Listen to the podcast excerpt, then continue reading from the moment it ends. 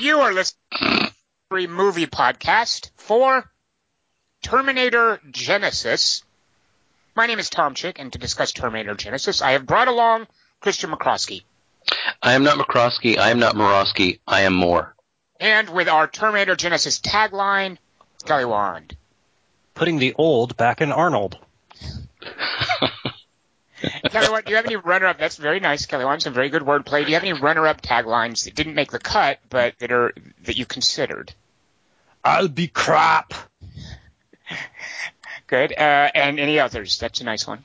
More like Jenna shits. Okay, I can see why you went with the first one. That was nice. Wait, I got one more. Oh yes, yes. What, what's the other one that didn't make the cut? From the man who gave us Thor: The Dark World. See, what do you think of that, Dingus? I think it's awesome. I mean, Thor: The Dark World. Right, right. We know that.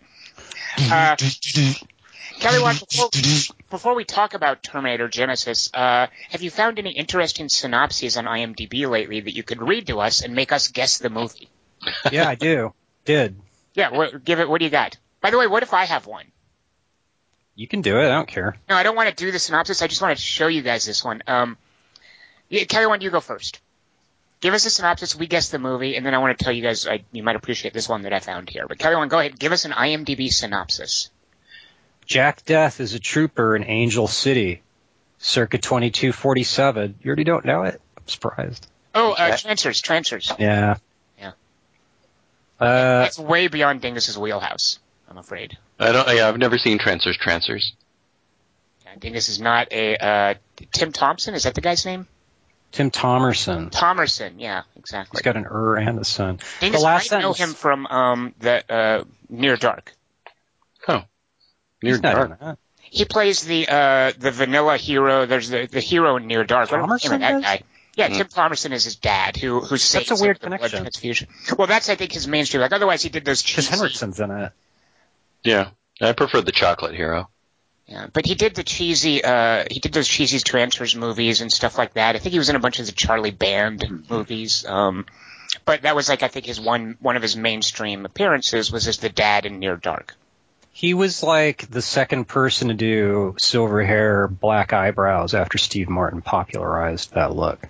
Ah, and now Cara. As an action. What's that actress who was in the Daniel Bruhl movie that we saw? Uh, Angel Pretty Face, whatever that was called. Cara, Uh, what was that actress's name, Kelly Wand? Something Savigny or No. Cara Delevingne. Yeah, yeah. Now she's carrying forward that look. Yeah, exactly. Hey, the last sentence of the Trancers thing was, with the help of Lena, a strong-minded punk rock girl, he must find and protect Hap Ashby, a former baseball pitcher now living on Skid Row, and face Whistler in a final confrontation. Hap Ashby is awesome. Ashby is the John Connor of the Trancers franchise. Okay, I'm sorry, what were you going to say? So I was looking up. Um, I, I recently. So after watching Remo Williams' The Adventure Begins, Binge watching it. Binge watching it too to get through. I'd been watching. I'd been parceling out like ten minutes at a time, but eventually I couldn't hold out and I just binge watched the rest of it. Uh, that did definitely helped me distinguish in my mind Fred Ward from Robert Forster, which it turns out, as we Yeah. discovered on the podcast, is a common problem. Um, Mm, well, Dingus and I shared it's two thirds common. Yeah. And I think a lot of listeners can identify with that. Um, I used to get him mixed up with Scott Glenn. Yeah, no, no one has that No, problem. nobody does that. Yeah, please. Now you're just being ridiculous. Yeah. What do Well, you do? that's my brand. Uh, so after watching Remo Williams, I definitely got a stronger sense for Fred Ward. Uh, now I've seen a movie that, that has given me a stronger sense of Robert Forster. And I feel like I will never confuse the two of them. If you suffer from this affliction that, that Dingus and I suffered from, namely the inability to, to readily distinguish Fred Ward and Robert Forster, first watch Remo Williams' The Adventure Begins, then watch Alligator. I did not see that word coming in. Yeah. So Alligator was a, a 1980 movie uh, about a killer alligator. It's uh, one of its main Spoiler. Yeah, not a friendly alligator. right. It's not about a friendly one, but its main claim to fame is that John Sayles wrote the script. This is back when he did Piranha, which James Cameron uh, eventually directed the sequel to it. But the first Piranha was a Joe Dante movie with a John Sayles script. Um, so John Sayles was doing these creature, these killer monster movies. Um, and Alligator is one of them, and it stars Robert Forster, a very young Robert Forster, uh, who's great in it, by the way. The movie's terrible. Uh, so I've been I've been on a kick watching these early killer animal movies like Grizzly and Barracuda, uh, Alligator. Uh, You mean Oh, I remember liking Grizzly. no, I've been on a swim watching. No, I didn't. Never mind. not like Grizzly is is Dog just Pal. made for TV schlock. There's nothing to it. Yeah, it's it's terrible. I guess I, I remember seeing it as a kid and just being totally enthralled by it because I think I lived in Colorado at the time. Oh yeah, yeah. That's and that's why I watched it too, Dingus. Is I remember being freaked out by some of it. Um, the only redeeming value of Grizzly as an adult is, uh, and I don't know that I can say this guy's Grizzly. name. There's an actor named Richard Jaeckel, Richard Jaeckel. Does anyone know how his? Mm, Yeah, it sounds familiar. You would know him if I showed you his picture, but he plays the Quint character, and he's he's he's actually having a lot of fun in the movie. Um, by the way, the, the way they kill the grizzly in the end of Grizzly, they uh, chase it down with a helicopter, they land the helicopter, and they shoot it with a bazooka. it's kind of a low stakes adventure. Uh, you Wait, I remember thinking that movie just loomed large in my imagination because we used to go camping so much. well, yeah, yeah, exactly. It's you know just like always Jaws. bring a bazooka to a bear fight. Just like Jaws would tap into your fear of going in the water, Grizzly is supposed to freak people out who go camping. Because there's scenes of people camping, and the Grizzly comes into the dim light of the campfire and kills everyone. And as a kid, yeah, that would freak you out. Right. Um, But yeah, it doesn't make for a very exciting adventure because there's not much equal footing when you just fly a helicopter out, land, and shoot the Grizzly but with a bazooka. You know, that's it's pretty. Uh, it's a pretty fail-safe plan. It's Know the Edge. I think it's Exactly. overrated. So at When I any think- rate, while looking for other killer animal movies, Tobe Hooper did a movie called Crocodile, which I assume is just an alligator ripoff. I don't know. I haven't seen it. But here is how the synopsis begins, and I thought you guys would appreciate this. A group of friends, including Brady Turner, Claire, and Duncan McKay, go out on a boat trip. Claire doesn't even get a last name. Yeah, I know. I know. She's the woman. It's a fat girl's name. And I have no idea because there's like it's like eight people that go out, but for some reason Brady Turner, Duncan McKay get a full call out. Claire, Claire might be the sister of Duncan McKay, so it might be. I can't quite tell. Brady Turner and then Claire and Duncan McKay. I don't know for sure. Oh, there's there's sort of an Oxford comma thing going on. Right, right, yeah. Who knows what's going on there? That's that. That's exactly Dingus a, a case for the, the importance of the Oxford comma. Yeah. Um. Uh, but I, I haven't seen Crocodile, so I've seen coma, which is like comma. I expect a full crocodile report next week. By the way. By the way. Well, the problem here, Dingus, is that uh, things like grizzly, barracuda, and alligator, those are very much products of like the 70s and the 80s. Tobe Hooper did Crocodile in 2000. Oh, So I think I think the magic might be missing. Like it might be they, he might be riffing too specifically on a on a bygone era. I don't know. well, when did That's- Black, that's how- when did Blackwater come out? Oh well, geez, Blackwater is That's later in the later in the 2000s, right? yeah, yeah, definitely. Aughts. All right. Well, well they uh, they revived it at least. Well, no, but what I'm saying is there was this period when they were making movies like Day of the Animals and Jaws and Barracuda, and a lot of this stuff was Uh-huh. Jaws ripoffs. Um, where where this, these killer animal movies were kind of at their in their heyday. All right, all right. Is Food of the I, Gods uh, part of that too, or is that is that? Yeah, I would part of think so. the- I would think Right. Food of the Gods is, wouldn't you? Yeah. I mean, it's more it's more like like what you have to do for a killer animal movie is give the animal a reason to attack, and this makes them big giant animals with uh, you know, create, created by some super serum. I forget what it is in the movie adaptation. Right, all right. Um, like I think Food of the Gods might be on more like the the the genre of like bugs that get giant and kill people. Yeah, you're probably. That's what the shrinking man should have eaten a crumb of in in his basement, and then he would have gone back to normal. And we wouldn't have had a very interesting movie, Kelly Wand. He would have Well- destroyed the dramatic tension in that movie. No, it just would have been called The Man. I wonder if there's a Cujo bridge somewhere in here. There is. The director of Alligator is a guy named Lewis Teague, uh, and he went on to Cujo. direct. Yep, and he directed Cujo. Oh, all right, cool. Cujo is definitely, I think, Dingus. Uh, even though it's a Stephen King adaptation, I think it definitely is. It fits in that killer animal genre. Okay. Yeah. So, all right, enough of that silliness. Let's talk uh, straight. I don't know. What, genre- Dingus, what? Wait, wait, wait, wait. Yes, Kelly Wand. I thought you had an, an IMDb thing to read. He just, just- did it. Yeah, it was. That was the IMDb Thing. it was for Crocodile. I just loved how. Uh, what was it? Oh, Claire. The Claire shows up. Brady Turner, Claire, and Duncan McKay, as if we're supposed to know who those are. You know, those are the names. Okay. And I, lo- I always love when you guys uh, when uh, when names show up in these hobbies.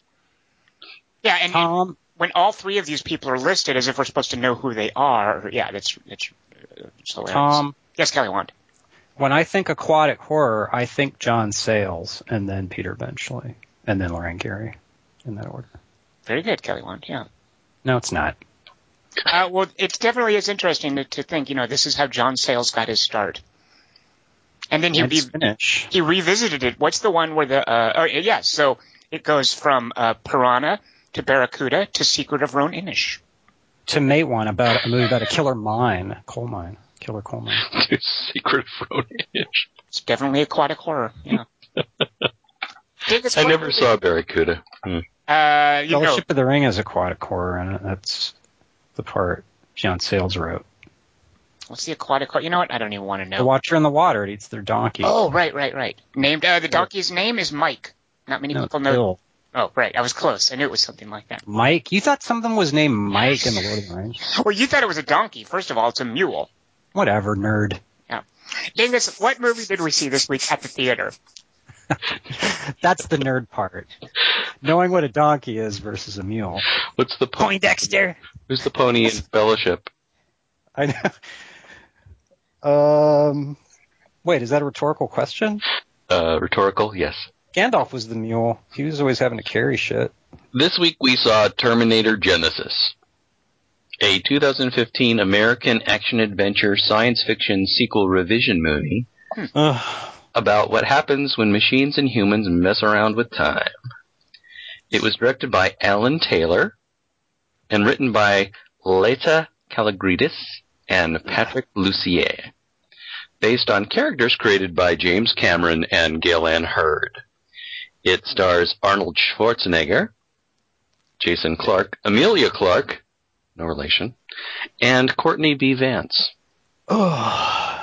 Terminator Genisys is rated PG-13 for intense Ugh. sequences of sci-fi violence and gunplay throughout, partial nudity, and brief, strong language. Terminator Genisys had a $27 million opening weekend. 27? Oh my god, no way. It's only nine times MacGruber. 27 for a Terminator movie. That's even less than Salvation, isn't Yeah. it? It was beat, yeah, it was beat by Jurassic Park and Inside Out on its, and they were both in their third and fourth weeks respectively, and they still beat Terminator Genisys. Huge disappointment for uh, everyone involved. Uh, When R-rated James Cameron franchises try to do a PG-13 follow-up, they never work out, but they still keep trying. It's absolutely untrue, Kelly Wand. Uh, I, I think the takeaway here is that it's, uh, you know, it's questionable whether this is still a viable franchise, but more specifically, uh, it's a big blow to Schwarzenegger himself in, in terms of positioning himself as a, as a box office draw anymore. I also don't know, I, I was not aware of any of the marketing at all. Well, I was, and they give away shit in the trailer. You can't even Well, believe it. I didn't have to avoid many of the trailers for this movie. Maybe it's because we can't go to movies anymore since of where you live. But, but um, I, I don't. I, I don't remember ever seeing a trailer, even having to avoid trailer for this. Movie. Yeah, I definitely had to close my eyes. I mean, we're also not a very good, uh, very good bellwether for that. Yeah, you're right. uh, You're right. So critically, it also didn't do very well. On Metacritic, which is the average rating from various reviews, it's at 38. On Rotten Tomatoes, 27% of the reviews are positive. So it made as much many millions as it got percentage on that. Right, made a million for every percentage point of positive reviews on Rotten Tomato. Kelly What if those were always the same? you have a canny eye for numbers, Kelly Wand. See? That's my. those were always the same. The Minions movie would be off the charts. It would have 112% on Rotten Tomatoes. Dang. That They should change the. N to a double L. Mignol? The Mignols movie? No, the other N. Oh, I, get, I see what you did, Kelly Wand. Very clever. Man, I like Kelly Wand, that you're, you, you're you skipped one. with- with- No, I'm not. Listen, Yes, I forgot what I was going to say. Yes. Well, in that case, Kelly Wand, how about you give us a synopsis of everything that happens in Terminator Genisys?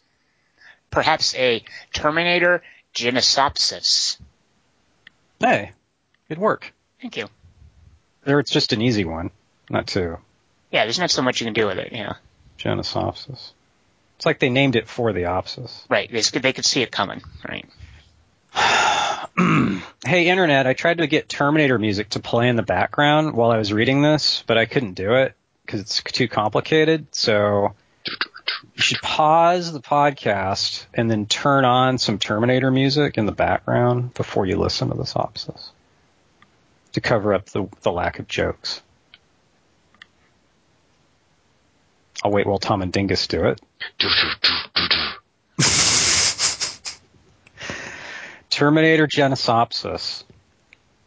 Some monuments blow up in slow motion. Jai Courtney's bland voice drones. I think I was born way after all this CG happened. It was all due to a nuclear war caused by a new evil OS called the Matrix. I mean Skynet, but now known as Genisys. Also, the second, third, and fourth movies never happened. And based on early box office, neither will this one. Or is it neither did this one? Look, I'm not a physicist like Christopher Nolan, or am I? Time travel. It just leads to more questions. Or does it? You be the judge. Whoever I'm talking to. Anyway, one time when I was a kid, I went into a sewer to pet a wild dog through some bars, but I forgot a Terminator was 10 feet behind me. The dog started barking slightly more because Terminator metal smells like steak, which McGee thinks is spelled A-K-E. Luckily, that's a deep pull, Tom, huh? That's a great pull. Go along. That's a good pull. I like that. Luckily, before it remembered to shoot me, John Connor rappelled down from a hole that was suddenly there and shot its head off with a laser. We left the dog there to die. But John Connor, man, what a dude. He was like Edward Furlong, Christian Bale, Nick Stahl, and whoever played him on the TV series all rolled into everyone's favorite action star, that rat-like guy with the widow's peak from Planet of the Apes. He taught me everything, where the off switch was on Terminators, how to yell during montages, how to pillow fight when everyone else was asleep. He was the best military commander to never win an on-screen battle since Charlie Brown. And even though there were only 17 of us back then, I became his 19th in command. Then came that fateful night when he told us of his daring plan to raid the Terminator base and end this war once and for all. Uh, we'll get a robot to drive us in. I saw it in Ocean's Eleven. It all went off just as John planned, except for all the casualties the MPAA told us we can't show you yet. And the Stargate thing we found waiting for us in the place's only room, unguarded, undamaged, and fully operational. Oh no, Kyle, it's a time machine. huh? Oh, I didn't know that was going to be there. Huh. Gary, you figured out how to work that thing yet? Uh, it's pretty complex, dude. It's fucking first time machine human race ever seen, made by a highly advanced artificial intelligence. Wait, hang on, I got it. Yeah. Okay, according to this red button, uh, they just sent one of their lamest non-liquid bodybuilder models, the 101, and or an Asian one back to 1984 to kill your mom. Oh, fucking Terminators, so uncool, dragging moms into quarrels even verbally. Well, time to send one of you guys back to Saber. Any volunteers? One-way trip probably, by the way. Uh, shouldn't it be you, John? It's your mom. Nah, I'll be needed here to, uh, reestablish democracy and agriculture. Those have always been my passions. So, any volunteers? Wow, so many of you. What about you, Kyle? Here, let me help you raise your hand. There we go. Now, tell me, why should I send you? Uh, well, I am pretty hot for your mom, bro. That picture of her I stole. Even after it burned up, it was still in my spank bank. The girl of the group saw. Okay, fucktard. Here, step up into the time machine. Now take off all your clothes. Oh, you already did. How'd you know you need to be naked to time travel? You do? The girl rolls her eyes. She's all, hey John, shouldn't we send a few more of us back as backup? I know we talked about getting rid of Kyle anyway, but this shit could go pretty sideways. I mean, look at him. Look, he's only got to be as smart as Arnold. Plus, when it comes to emotionless mechanicals, I say we fight fire with fire. The gathered soldiers all stare up at Jai Courtney's dick as CG spins around him. The girls all, hmm. John Connor's all, people, what we're all looking at right now, besides Kyle's balls, is at long last our freedom from machines, except for the time machine. By the way, Kyle, my mom's a waitress. That should help you find her. Huh? What's a machine? Just as he vanishes, a robot grabs John Connor's head and goes, You are no liquid metal zombie, John. All the other soldiers don't care. Suddenly, Jai Courtney sees a vision of Daenerys reading his palm and going, And this one's called your straight line. Then he sees himself looking in a mirror and going, Hey, me! Oh, he's young, by the way. I'm not sure. Don't forget Skynet's called Genisys in this one. He's all, Flashbacks? No! Meanwhile, in 1984, young Arnold bores a garbage man, then walks across a roof to do nothing. We already know we're in an alternate PG-13 timeline because his asshole's much larger and cloudier. He mm-hmm. goes up to some extras. it's just all dark. That's not. What's that? Doesn't help. Doesn't help, dingus. That's my point. Help. He goes up to some extras and says to the one who looks least like Bill Paxton, "Give me your soiled underwear." Suddenly, 63-year-old Arnold stumbles on screen and goes, Nice to see you. The only underwear you'll be underwearing is an out of order sign.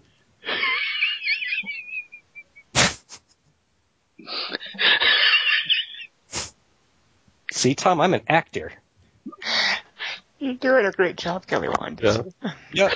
Young CG Arnold's red Terma HUD vision scans old Arnold. Drrrr. Thrumming red words are all retconned me, question mark, comic relief slash exposition slash nostalgia model PG-13, entertainment value 2%.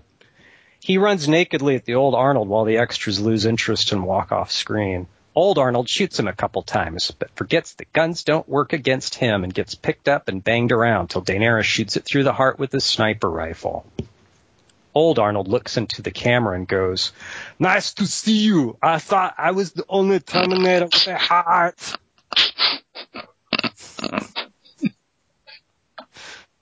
Arnold's talking again, Dingus.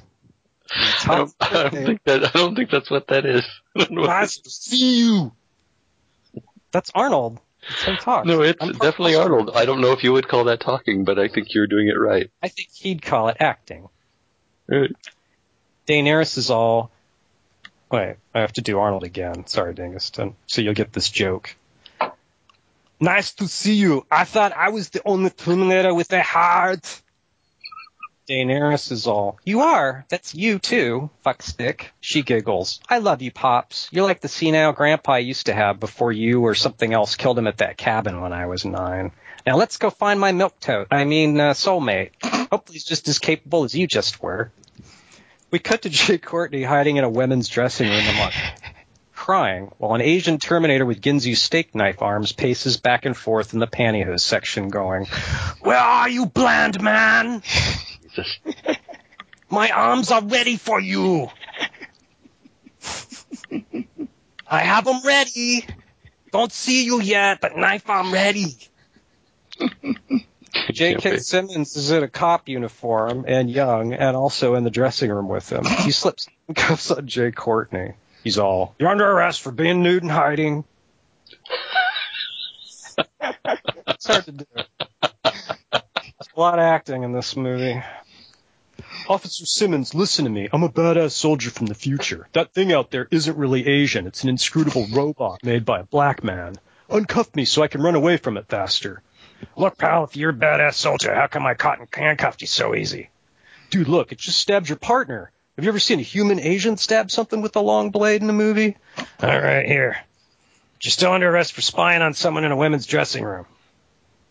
Suddenly, or finally, if you think about it, Daenerys shows up. It's the Asian guy with the police van. Somehow opens the passenger door, looks at Jai Courtney and goes, fuck you, asshole. Wait, I mean, uh, hasta la vista. Wait, uh, let's make it from orbit. No. I mean, with great power comes, fuck. I mean, come live with me if you want to. He drives him to a place. He's all, that's weird. Why was that Terminator dressed as a cop? To shoot me with its police sidearm? But then instead of doing it, it just used its fucking arms and knives? Or is that just a feature of all normal cops here in 1984? Arnold smashes his face through the mesh from the back of the van and goes, Nice to see you! Jai Courtney's all, Fuck! An old man Terminator? Don't worry, Sarah Connor. I'm specially trained to handle this situation. Arnold headbutts him and knocks him out. Is all, Finally! Ugh. So nice and quiet now. Jai Courtney wakes up in a sewer to find Daenerys and Arnold pretending to load guns. Jai Courtney's all, okay, how come Arnold's older in this if he's a robot? Not a robot, I'm a reboot. Daenerys giggles and goes, oh, that's just Pops. I named him that after he blew up my real dad in a cabin and I watched him walk around on a pier. I guess age is just like a human. He showed up when I was nine. Don't tell him, but I consider Khal Drogo the only real Conan.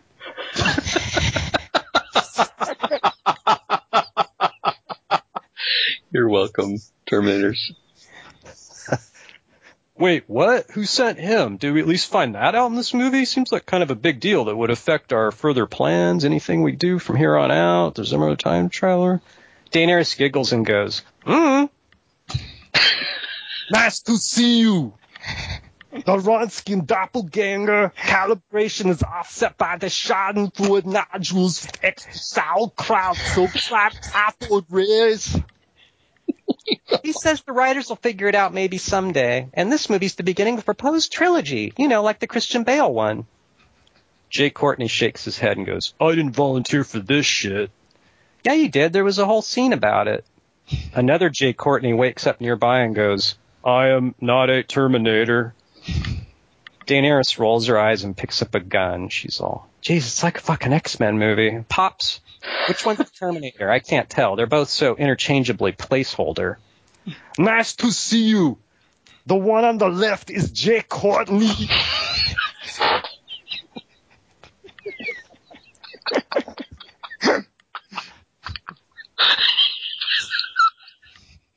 this one on the left, the Jai Courtney one.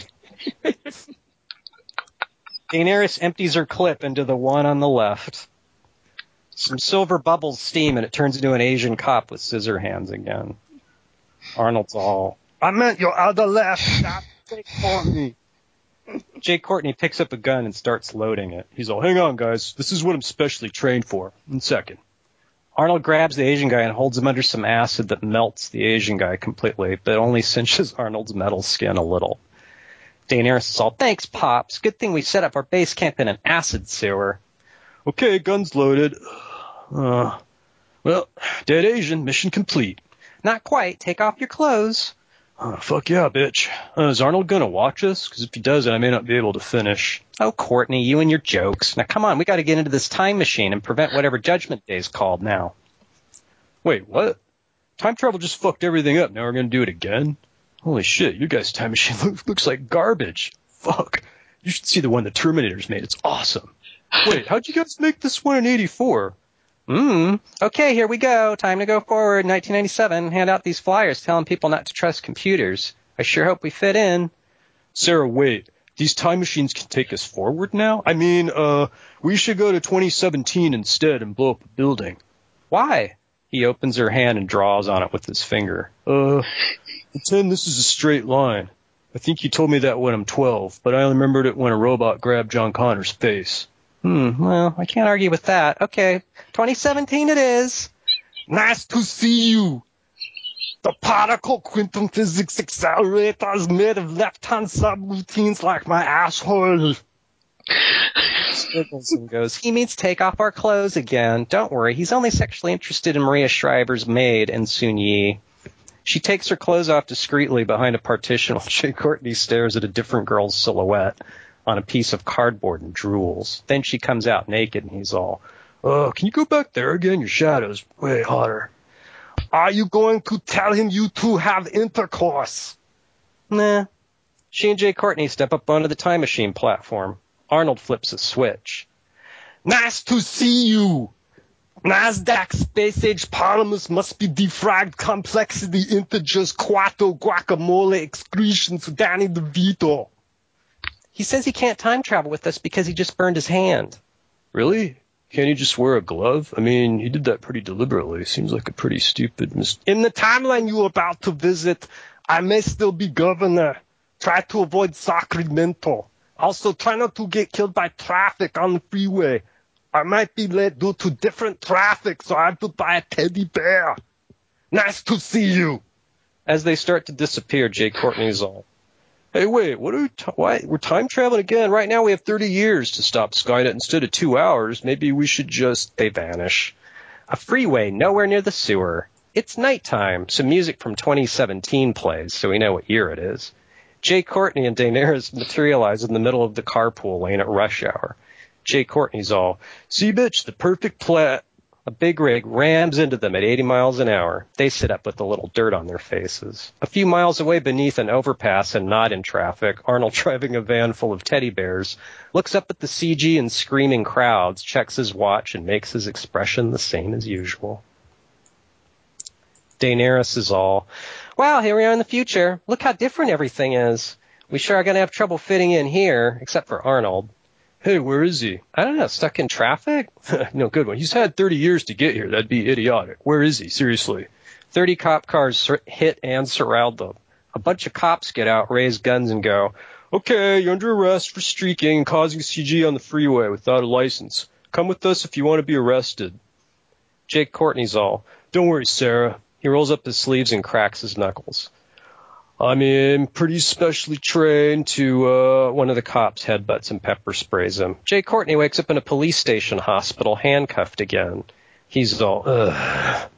A cop lays a folder down and goes, Well, according to this, the stiff here has the same fingerprints as a 12 year old, with the same name in a different state as prints we have for some reason. So you're all under arrest again for confusing our fingerprint machine. J.K. Simmons barges in and goes, I believe I can explain. You see, back in 1984, I handcuffed this man while he was nude one night in a Montgomery ward. Now, if you have any Asians on the police force, you might want to make sure their hands aren't sharp. John Connor wams, wams in. John Connor wams in. He's all, hello, mom. Hello, Kyle.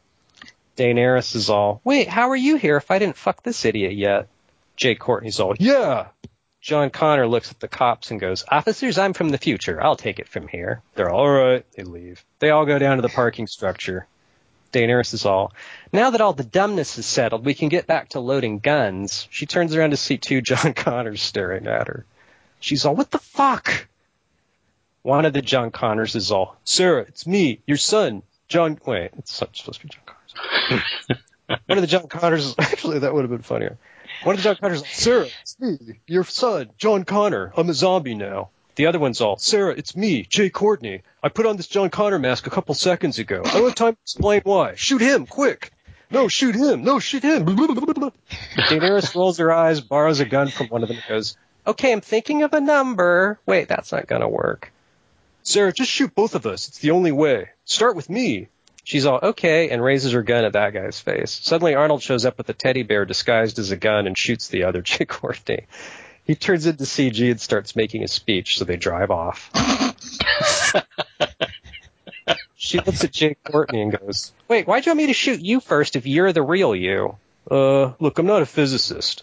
I told myself that at the beginning, remember? He looks at Arnold and goes, Hey, how come Pops here looks the same age as he did in 84? If he ages and it's 30 years later, shouldn't he look like 89 now? Oh, he's just Pops, huh, Pop? Aren't you gonna say it's nice to see us? Arnold shakes his head gravely. They find another sewer with guns in it and start loading them again.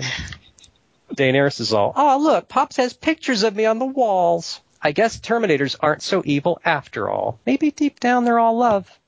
Jai Courtney's all, Hey, could someone uncuff me? It's really slowing my gun looking down. The fuck's the plan now? Time travel to five seconds before Skynet comes online and get handcuffed? but Daenerys just turns up the volume on her music and tunes him out. Jai Courtney sighs. Suddenly Arnold's hands start shaking and he shits his pants. He looks at Jai Courtney and goes, Don't tell your mother I'm a liability. I want to surprise her. I guess he got him mixed up with John Connor. Jai Courtney nods interestingly. He's all, Suddenly I like you. Daenerys pops up beside them. She chirps, okay, my music's over. What's going on? You guys loading guns? Why? We're working against Terminators. I just made these brass knuckles out of magnets. Theoretically. Ugh, I hate it when he says adverbs. do do do do do. They go to an empty building that Skynet lives in, and although it uses holograms to try and talk them out of blowing him up, successfully, they counter trick it by shooting some cameras. Do do do do do. Finally, they come to yet another room with a time machine in it. oh, really? What the fuck's this time machine for? Hologram farts into life beside him and goes, That's classified. By hmm. the way, you set a time bomb inside me to go off in two minutes, I just advanced the countdown to me coming online to three minutes from now. That gives us a little more time to wrap up loose ends. Nobody says anything for a minute and 50 seconds. and Jai Courtney's all, wait, wasn't Helena Bonham Carter you? Arnold's all, Nice to see you. smiles freakishly. Daenerys giggles. He means that happened in the movie he wasn't in. The one with Cal Worthington? John Connor walks on screen. He's all, Mom, Arnold, Jai Courtney, time machine, audience, stop. I don't want this to happen. Become zombies like me. Something. Arnold touches his shoulder and nods at Daenerys. Your life is the sum of a remainder of an unbalanced equation inherent to the programming. You are the eventuality of an anomaly, which despite my efforts I've been unable to eliminate from what is otherwise a harmony of mathematical precision while it remains a burden. Assiduously avoided, it's not unexpected and thus not beyond the measure of control which has led you inexorably here, where it is nice to be seen by me. Jai Courtney's all, He means run. The bomb blows up, destroying most of California and raising the sea level 20 feet. Jai Courtney and Daenerys outrun the explosion and then trick the fireball by closing a door on it. Daenerys is all, hurry, lock it, lock it. Jai Courtney's all, I don't have the key. Uh, click, okay, it's locked. The fireball's all, fuck. and turns into a pickup truck. They drive it to Jai Courtney as a kid's house. He walks past his parents who are all, uh, sir? Then the kid him's room and goes, Hey, there's something I need you to start saying to your mirror from now on, like constantly. The kid's all, Mom, Dad, help! Outside, Daenerys sits in a pickup truck. Then he gets bored and starts building a time machine in the driveway. Arnold walks up and goes, Jai Courtney has brown hair. Pops, I thought you were dead. Not dead, just obsolete. Shit, if you survived, maybe my fuckwad zombie son survived too. We did cause a lot of CG to swirl. Arnold's hand shakes as he pats her face. Do not worry, this house is clean. the alternative is that the audience watched all this for nothing. She hugs him. Deep in the unexploded bowels of the Skynet building, some CG glimmers. I look over at Dr. Silberman and go, Cyborgs don't feel pain. I do. He's all, get out. The end. Kelly Wand, that was one for the ages. Very nice. It really was, yeah. Really, really, really was. All right, well, uh, who wants to go first on what they thought of Terminator Genisys? Uh, I'll go first and say I liked it. Ah, I knew it. Fucking knew it. I'm sorry. I I feel really bad. I feel really bad about that. I know it's terrible, but I really, I really. Well, you know what, Kelly Wand? I'm with Dingus. You're both. ah. No way. Are you kidding? Not at all. Now, I, I will also say I thought it was terrible, and I really lost interest in the latter half of it. But the parts I liked, I really liked. Yeah, um. I did not expect it was going to be as playful as it was. Uh, Oh, yeah. As horrible as I think Jai Courtney is, uh, Ugh. I Ugh. really liked what Schwarzenegger was doing. I think Emilia Yeah. Clarke is cute as a button and really feisty. Uh, I, liked, I liked some of the writing. Um, Yeah, me too. I love the writing, and I think Arnold Schwarzenegger is great in this. yeah, Schwarzenegger's just a joy to watch in this. Uh, But overall, so Kelly Wand, I, I like it completely lost me. I mean, it, pretty much as soon as Jason Clarke shows up as this, uh, you know, he he sort of all that Jason Clarke stuff I could do without. W- Once there's this, uh, you know, Nano Deluxe Magical Terminator Ultra Plus model, I completely lost interest in that.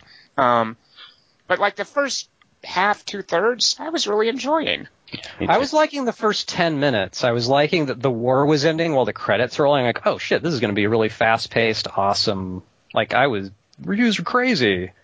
And then, um, when the 1984 section started and he's fighting young Arnold, I liked that stuff, Mhm. actually. I thought it looked really cool and it was an interesting idea. Um, but Jai Courtney just took me out of it, dude. He I really you know, is awful, isn't enough. he? Yeah. Michael He's, just, Biehn was he's, he's a vacuum when it comes to charisma. He's just. Yeah, and he's playing a really iconic character. Why the fuck are they putting him in this movie? He's it really is. th- This guy, I want to talk about this because this guy to me has zero screen presence, and that is quite an accomplishment. Um, Yeah. You know, at least we've made fun in the past of like Sam Worthington, but at least Oh. Sam Worthington, like I get the sense from him that he's this really big, dumb, nice guy who, you know, if you're going to go on a road trip, he might be fun to bring along. Sam Worthington you know, you wouldn't cast him as the lead in a blockbuster, but yeah, Sam Worthington's fun to bring along, and you know, have him be one of your buddies, whatever. There's this kind of likability to him at least. Jai Courtney, like, I don't understand. I see zero appeal in him, and, and I don't get it. furthermore, he's not even that good looking. No. Uh, he's just Uh, so incredibly Joey. bland. He, he's this action movie version of, of Chris O'Donnell. Oh my Yeah, god, that's yeah, a great way to put it. Perfect. Perfect. And I look, just- he's playing he's playing the Michael Biehn role, like Right. one of the most iconic, awesome ah. action. And Michael Biehn was pissed off when he found out his character got killed off between Aliens and Alien Three, but he should be even more enraged by what this movie turns him into. I don't think he should be enraged because if you watch the the original, he's so good in it. and He's so Don't say it. interesting. Yeah. Well, you know, He's so convincing. he should be pleased that he looks so great compared to What? what, they got as the alternative. I No, the guy's a he looks, buffoon. looks he's amazing in the original Terminator. He's amazing. Well, what That's what I'm Michael, saying. It's just a black hole. I mean, it's like if dogs bark at Terminators, dogs wouldn't even sniff at Giant. I mean, he wouldn't even. They wouldn't even know that he was there. Well, the funny thing to me is, I mean, what's mystifying to me is that they're, they hire this completely bland, zero charisma, non-presence fella to play a character who is characterized by this incredible intensity and this sense that he's this hardened, um, Competence, resourceful, tenacity, lean- yeah, exactly. Like Kyle Reese is is y- you know, I- lean. yeah, and, and just his the intensity of the way he speaks and says lines.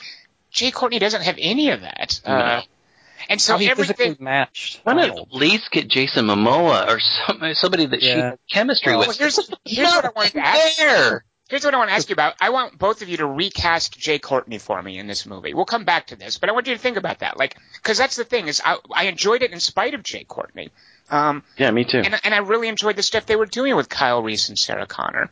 Uh, and it's just a shame that you know, cute little feisty Em- Emilia Clarke was basically having to work on her own, and she had no one to work with. So we'll come back. We'll circle back to that. But be thinking, Kit Harington. who- um, I don't. I don't even. No, I don't. I can't see Kit Uh, Harington. I don't think Tom likes Kit Harington is the problem. He's I know. fine. He's trying to checking. I mean, Dwayne is that Johnson. really who you would pick for a Kyle Reese character? You're just throwing out names Uh, now, but like, like for instance, I thought, and this is Bradley Cooper. I, I don't see that either. Like I, I, you know, it has to be, be I, I don't know. Like the Paul Rudd. part of what they're doing to the to the with the script though is they want some comedic value out of their Kyle Reese. Um, you know, the the script is ultimately very playful, which is one of the things I liked about it, Yeah. and it's not just earnest and grim and dark. Um, so you need someone who can play this intensely fierce character, but also has a light touch with comedy. Um, and it's certainly Mm. not Jai Courtney. I also didn't I didn't like Arnold's performance in this as much as I liked it in Terminator 3. I thought he was really funny in that movie, and I, I really liked what he did. I think that's the underrated Terminator movie, which I could think I'm in a minority on. But in this, I thought he was too one note. His jokes were. Well, I mean, yeah, they're they're. I mean, he's kind of the comedic relief in this, uh, and I and being a the robot comedic relief. I mean, that's the joke Right. about him is that he is Right. one note, um, and Schwarzenegger is good at that. And that, by the way, was the the genius of casting him as a Terminator in, in the '80s. Is here's this action movie star who is just a randomly for whatever reason looks is an Austrian bodybuilder who doesn't have much acting chops and can barely speak.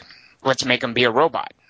Um, and he's Yeah. happily and he's happily pointing fun at himself. Yeah. and that's what I, that's what I think is his greatest strength as an actor or a celebrity. I don't know which you would want to. Ca- I don't, I don't know if you want to call him an actor or what, but I, I think that his ability to point fun and to poke fun at his own persona and and talk about the fact that he's aging. Um, I, I really found that charming. I thought he he totally understands his limitations. Yeah. and he he's got great comic timing. I, I think he's always had that. By the way, I mean I I'm I'm, I'm a big Yeah. fan of like the, the movie like, like Twins. I think he's I think he or even Kindergarten Cop. I mean I like the way that he uses comic timing. I think he understands that.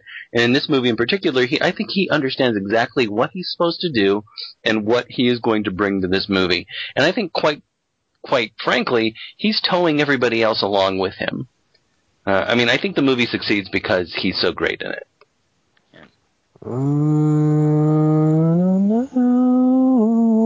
David, so Remember you're- the, his performance? Remember when we saw Expendables 2, Tom, and Chuck Norris came online, came into the movie arbitrarily and, and Sure. left, and and I was like, and I thought that was funny, and you're like, no, and I go, he does that Chuck Norris joke, and you're like, does he know it's funny? Is he in on the joke? And I think Arnold is in on the joke, but this Right. felt more like a vanity piece to me than Terminator 3 did. Like I thought that was where he was being. I don't funny. necessarily disagree, but it's not a vanity piece in the sense of look how badass I am, which is the point of the Chuck Norris jokes.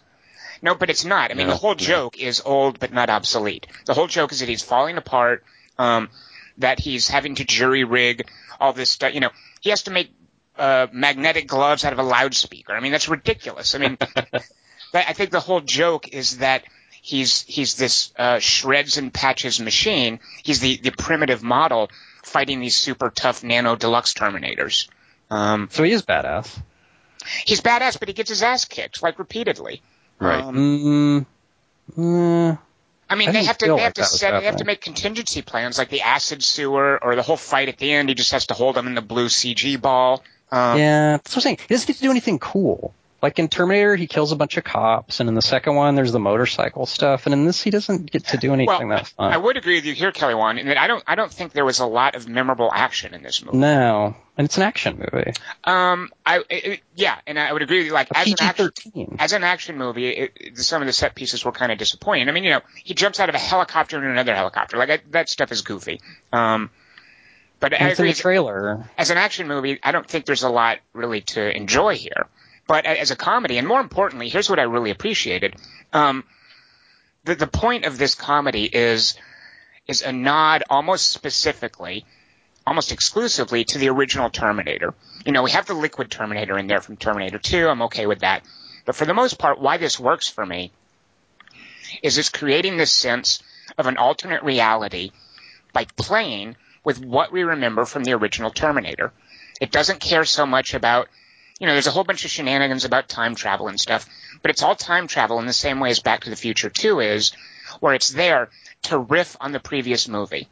Um, you know, when we are watching them reshooting uh, the Kyle Reese arrival from Terminator, the Terminator arrival at the Griffith Park Observatory with the punks, um, the whole point of that is we as the audience watch that and we're like, wait a minute, they're just reshooting the original stuff, and then a kind of a shocking moment comes along where something changes, you know, like Arnold showing up saying, "You won't need those clothes," uh, and that creates in the audience this sense of, "I knew this one reality, and now we're on a different line." Like I really liked how they played with that. But it's a watered down PG 13 version of the first one, and it's co- totally unexplained. Like, it's a huge deal that he's there and this has changed, and you and they the writers Yeah. didn't give you any idea Yep. why that's happening. And I'll tell you why it happens, Kelly Wand, is because this is the, the, the gimmick they wanted to come up with. This is the playfulness they wanted to introduce into the series. And rather than try to explain a whole bunch of exposition about it, they just kind of did it. And I'm with I say like, try harder. well, I'm with you. I'm like, why? do- You know, what? If, if you really look at this, it's full of holes. It's got a, a horrible lead actor with Jai Courtney. Uh, I really Yeah. do think it falls apart. Um, I completely lost interest in it by the time it was over. Um, but just that premise was enough to certainly get my attention and keep me interested for the first Mm. two thirds of it. I needed to know at least what was going on. Fair enough. You never find. Fair enough. Yeah, and there there is yeah there's a, there's a lot of hand waving just so they can do this little gimmick they want to do, and and because I liked the gimmick so much, I guess I didn't mind the hand waving. Remind me The again mo- what you mean by when you say just the gimmick. The gimmick being, let's appeal Old to Arnold. nostalgia for the original Terminator. Let's That's what reshoot everything- scenes from the original Terminator, and then add the, you know, use that as a starting point, and then diverge into this, uh, this separate movie. Um, That's Okay. its only thing, though. It's all it does is like fan service. But think about the possibilities of that. Think about the possibilities of that and how this movie uses them. This is the, the thing I really love about this movie is that how it it works as a sort of a I don't know if I want to use the word rewrite. Um, I, I forget what word. No, I, no, it's not reset. It's not reimagining. Maybe revision is is a cool way to put it, but but there there are all these like fan edits that are online and like fans doing edits of movies and whatnot. And just think of the possibilities of and and this could be horribly done uh, for for reimagining old movies, but in a, in this kind of timeline. And I think this movie, I think, and this is why I just think this script is really, really good for most of the movie. I agree with Tom that it falls apart, but the, for the opening part of it, when they're they're going back in into this timeline and realizing, oh, no, we're not just going to show you this. We're not just show you clips from the old movie because things have changed, and this is why they have changed. Right. And I like that idea that with a movie you can do that. That nowadays we now well, we could have done it any time. We can just like revise an older movie and and make it the way we want to. If we cleverly write it, it might be pretty good. And I really like the way that that resets this movie in a different way. Uh, I, that was really appealing to me, the way that it messes with the timeline, because I get notoriously uh, impatient with time travel movies because it's like it's an excuse for a screenwriter just to get away with anything he wants to. And Kelly Wand, I'm with you in that I, I do think that this gimmick, the, the you know re- rebooting or retconning the timeline or whatever, I don't think it necessarily works as an action movie. I don't think it necessarily works as uh, a development of the Terminator story. But what they're doing with it and how it works for me is as a straight up comedy. Comedy. Yeah, Yeah, yeah, I agree with that. I thought some of that stuff was hilarious, and and, the, and that kind of, in a way, then makes the bad parts of the movie, like how awful Jai Courtney is, that makes me kind of enjoy it on a comedic basis. Like, oh my god, look how awful this guy is. Well, I'm laughing at this other stuff. I guess I'll laugh at how terrible Jai Courtney is too. It's the they came together of the Terminator movie. But, but I, the thing is, I could not laugh at Jai Courtney. He just was so, he was like a Yeah. burp. He was just really annoying. Well, but uh, yeah, yeah. I mean, he's annoying, and he, but I, I mean, to me, it's ridiculous that this guy is cast, and I kind of enjoy, like, as a guy who enjoys watching like terrible actors in old movies, I can kind of enjoy watching terrible Jai Courtney trying to hold his own against uh, Emilia Clarke. Um, I, like her, but all uh, I feel is bad for her because she doesn't have anybody that she has chemistry with, and and I think that she is, she's really, it's really an interesting way to play the character. Uh, it's an interesting idea that that Arnold, that that the Guardian, as he's listed, uh, has been with her all this time, and she calls him Pop, and that Right. she's got a different character from the first movie. I mean, it's really a joy to watch the first movie after watching this movie.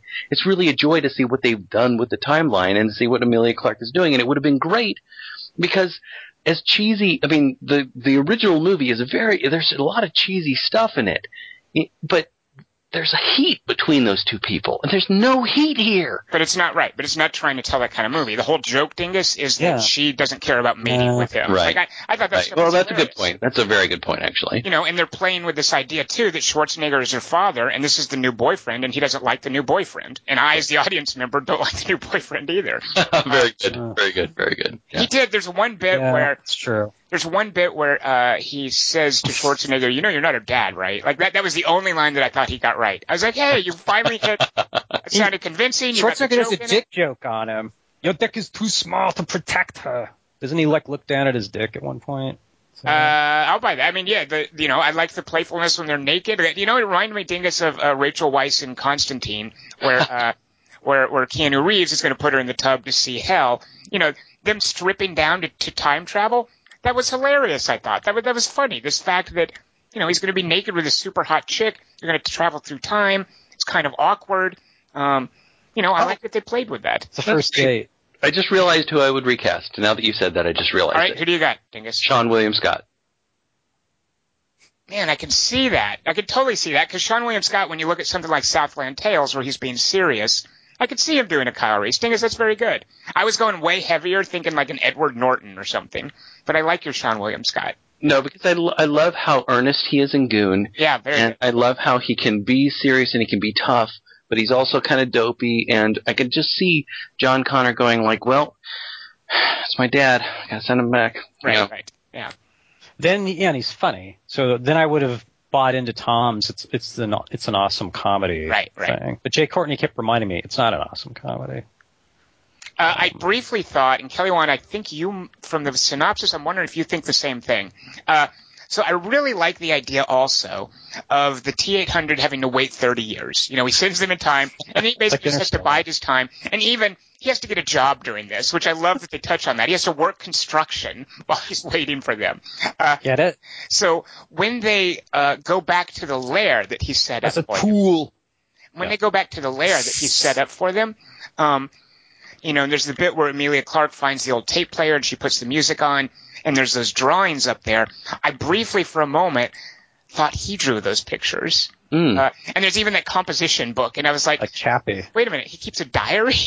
Uh, but they're pictures that she obviously drew. Right. But for a brief moment, I was like, oh my god, he's a Terminator. you know, he, he can't draw, of course. This is him drawing pictures, remembering his time with the little girl. That wasn't, I mean, those were pictures she had drawn. But for a brief moment, I was like, yeah, he's been pining away for her for 30 years and drawing little kids' pictures. He has though. I mean, that's not that different. From Right, right, exactly. Uh, and you know, Well, it reminded me. You guys didn't like Interstellar, uh, but it reminded me of that great moment I love in Interstellar when they come back from that tidal wave planet, and David Gyasi is sitting there at the at the airlock. Going, what the fuck? Well, he's like, "I've been waiting for you for 23 years," I know. Uh, and that's such a like a sad, poignant moment, which you, which you don't realize because you've been watching the adventure stuff on the tidal wave planet. So it reminded me of that with the Terminator having to wait 30 years. Yeah. what it Well, made then there's think then of late. is how a great uh, how a great bending of the word uh, relentless that is because Ah, in, the, good, Dingus. in the original movie it's like they, he is relentless he will never stop and this idea that uh, I'll meet you in San Francisco in this amount of years he's relentless he will never stop and that stretches it out over 25 how many how many years is it 30 or 20 or yeah, it's 30 years, isn't it? Or I, I basically just rounded off. he just he stretches it out over a couple of decades. That's the that's another definition of relentless instead of just a machine constantly coming after you in an action movie. Right, right. Uh, Dingus, how did you feel about Jason Clarke? So I, I know uh, you and me are probably the biggest Jason Clarke fans here. Kelly Wand, you don't sound so hot on him. You made fun of him from being in the Planet of the Apes movie. Uh, but Dingus, how do you feel about Jason Clarke as our villain here? Uh, I I can't. I'm tired of these like pixelated things. Like it reminds me of that awful Johnny Depp movie we had to watch. Uh, Transcendence. Transcendence. Thank you. Um, Yeah, uh, it was like that. That's a good. That's, it's exactly like that. Because you don't know what his powers are, just like Johnny Depp's in that. I mean, I, I kind of like the idea of the amalgam of the, um, you know, I'm not a machine, I'm not a man, I'm more. I, I kind of like the idea, but I, I don't buy any of it, and I think it takes away from the movie. And as much as I do like Jason Clarke, and I like him a great deal, I, I just don't think it adds anything to the movie. We also don't know what happens. It's another dangler, and it's like the crux of the whole movie, and we don't know what happens. Well, well, I think the idea of of uh, John Connor becoming the villain in this weird way is sort of satisfying, but I don't think they realize it in any way that is. I, I, There's mean, no- how he's he's an indestructible. He's like a Superman kind of a villain. He's an indestructible villain, and why it, it, it just becomes uninteresting to me. I don't know. And I, I don't think Jason, I thought Jason Clarke was terrible. I mean, they, they they didn't give him much to work with, but I love the guy, and I thought he was just awful doing the just. I'm going to be the evil guy. I mean, I don't know what he could have done differently, but and even early on, by the way, the stuff where he's. I mean, this is too where I was like, wait a minute, is this a comedy? Those awful early scenes where he and Jai Courtney are walking down the hallway, and they're talking about how tired they are of killing, and I'm thinking, Yeah. wait a minute. You're killing robots. You know, this isn't this Yeah. isn't like Right. the, the horrors of humanity dying, being you know the horrors of war. You're just breaking robots. Yeah, and you're surviving as opposed to dying. Right, right, So right, That would probably be your focus. Right, and that's one of the things that I talked about when we watched Age of Ultron. It's like you're just breaking a bunch of metal. I mean, who But- cares? But Jai Courtney even says, "I am tired of the killing." Like that's that's an actual line he says. Killing. And it, you haven't killed any. Like, you're tired of killing machines. You know. Uh, yeah. Maybe he means he's tired of watching people get killed by machines. You know what? That Kelly Ah. Wan, you've just redeemed. Kelly one. yeah. Thanks for making. If I may Tell you what, stick that's up, Well done. You made us like the movie more. Exactly, Yeah. Kelly. Very nice to work. Yeah. well, Jai Courtney's the smartest character. That's my trying to say.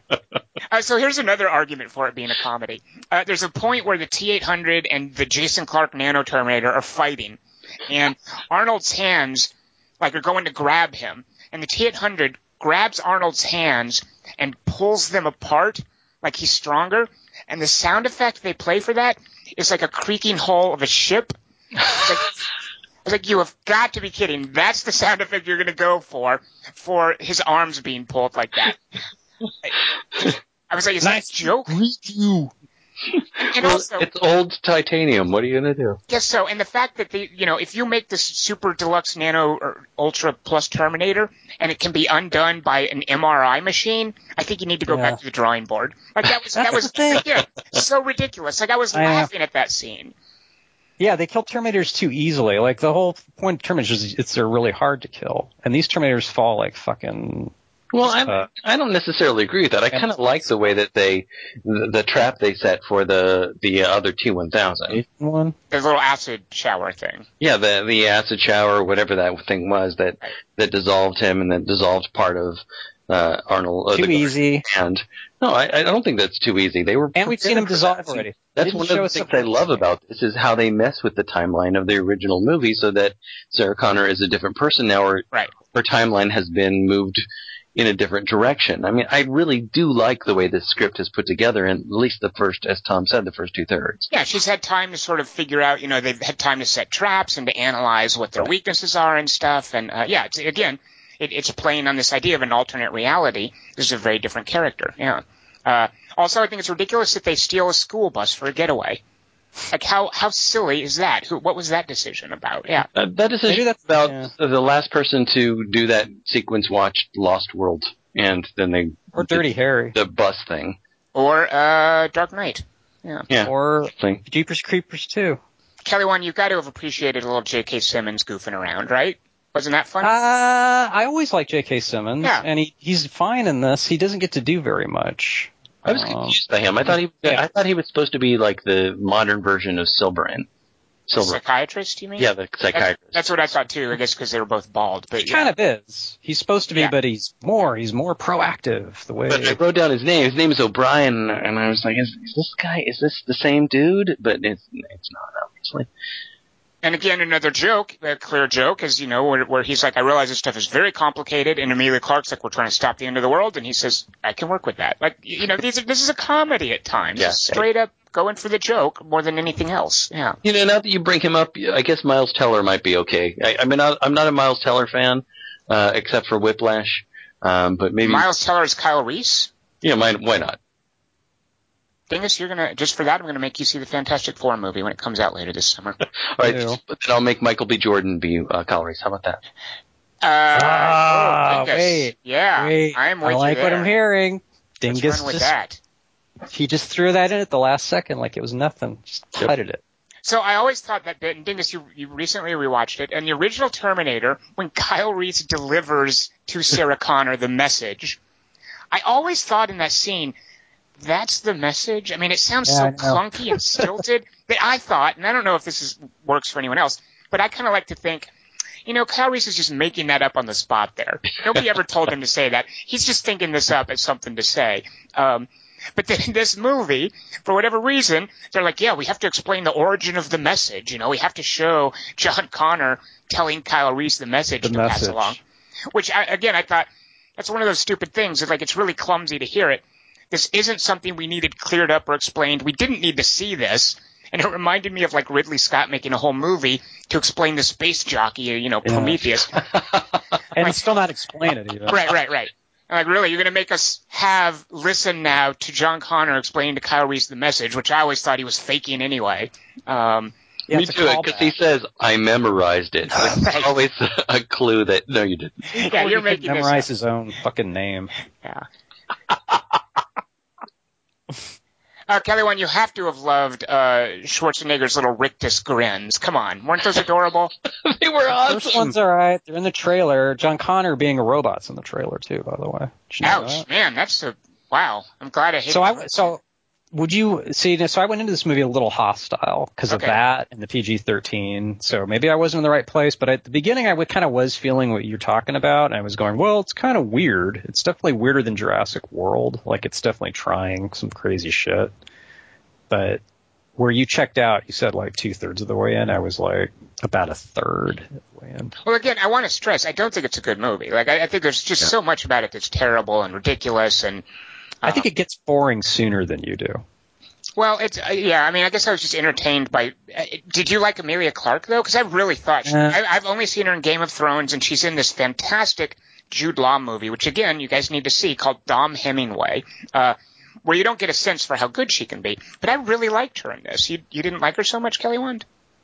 No, I thought she was really miscast. Oh. I only liked the one shot where they were doing the mug shots and her shortness is the joke. I thought Oh, right, right, right. Yeah, that was cute. that made me laugh. But like, You- you- oh, go ahead. Sorry. no, no, that's all. Just like she didn't seem very Sarah Connery. Like, But well, that's the thing she was a very different kind of Sarah Connor. But I liked the continuity with you know this is what we thought of Linda Hamilton as young when we were boys seeing the Terminator. Uh, you know this is kind of and what Linda Hamilton became. I thought she did a great job kind of channeling that, but as a younger character. Right, without all the Mm. fuzzy hair or the feathery hair. It's so weird to watch Linda Hamilton going into her waitressing job, and and she's so uh, oh my gosh, in so many ways, uh, she's just so unable to do anything right. She's riding this little scooter Right. around. Oh, that's right, and she locks it up in front of a Bob's Big Boy, doesn't she? Exactly, but it's called like Big Jerry's or something, and she Right. told, told the guy to look after it, and she's a terrible waitress. She's ineffectual. Um, in so many ways, I mean, I mean, that's one of the wonderful things about watching the first Terminator is watching her do finally get to the point where she does the field dressing on Kyle, and he's like, "That's a pretty good field dressing," and she goes, "Well, it's my first. I'm glad you liked it."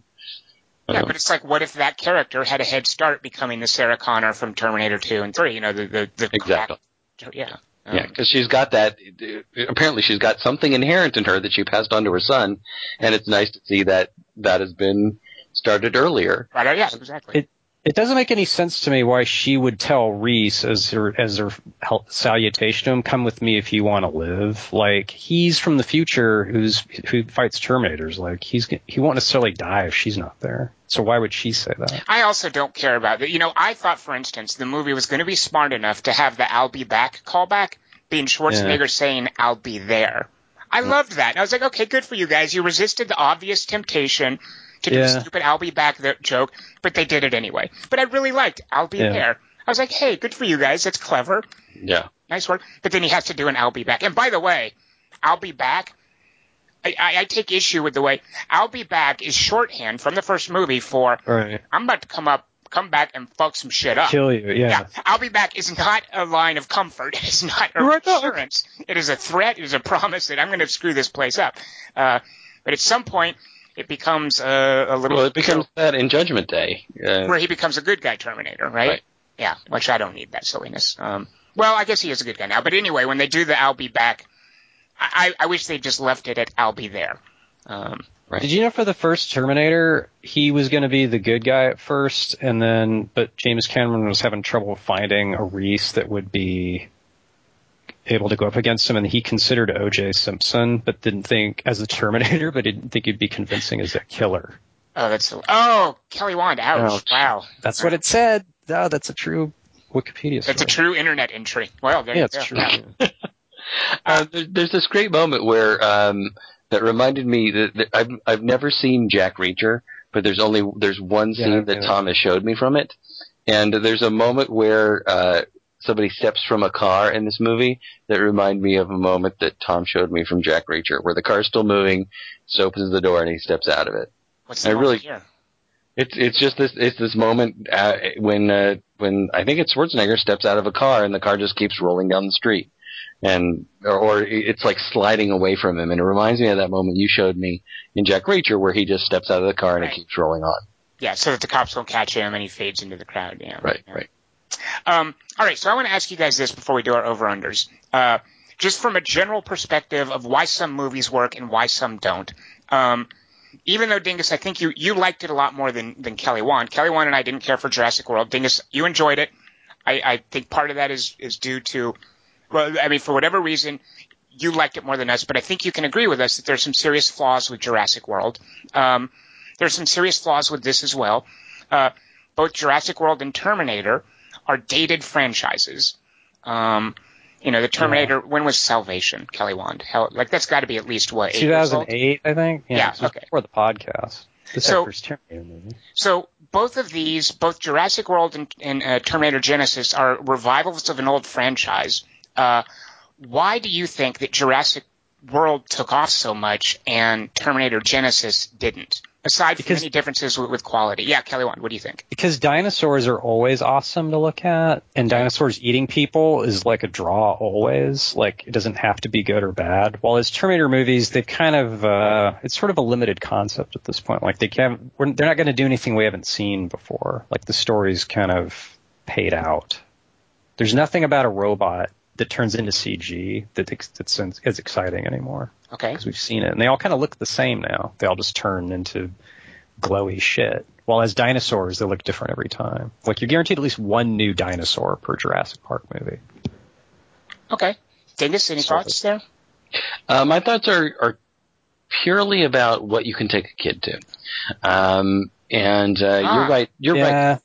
Uh, one of the reasons I love Jurassic World, although watching Jurassic Park again last night, my son just wanted to watch it again last night.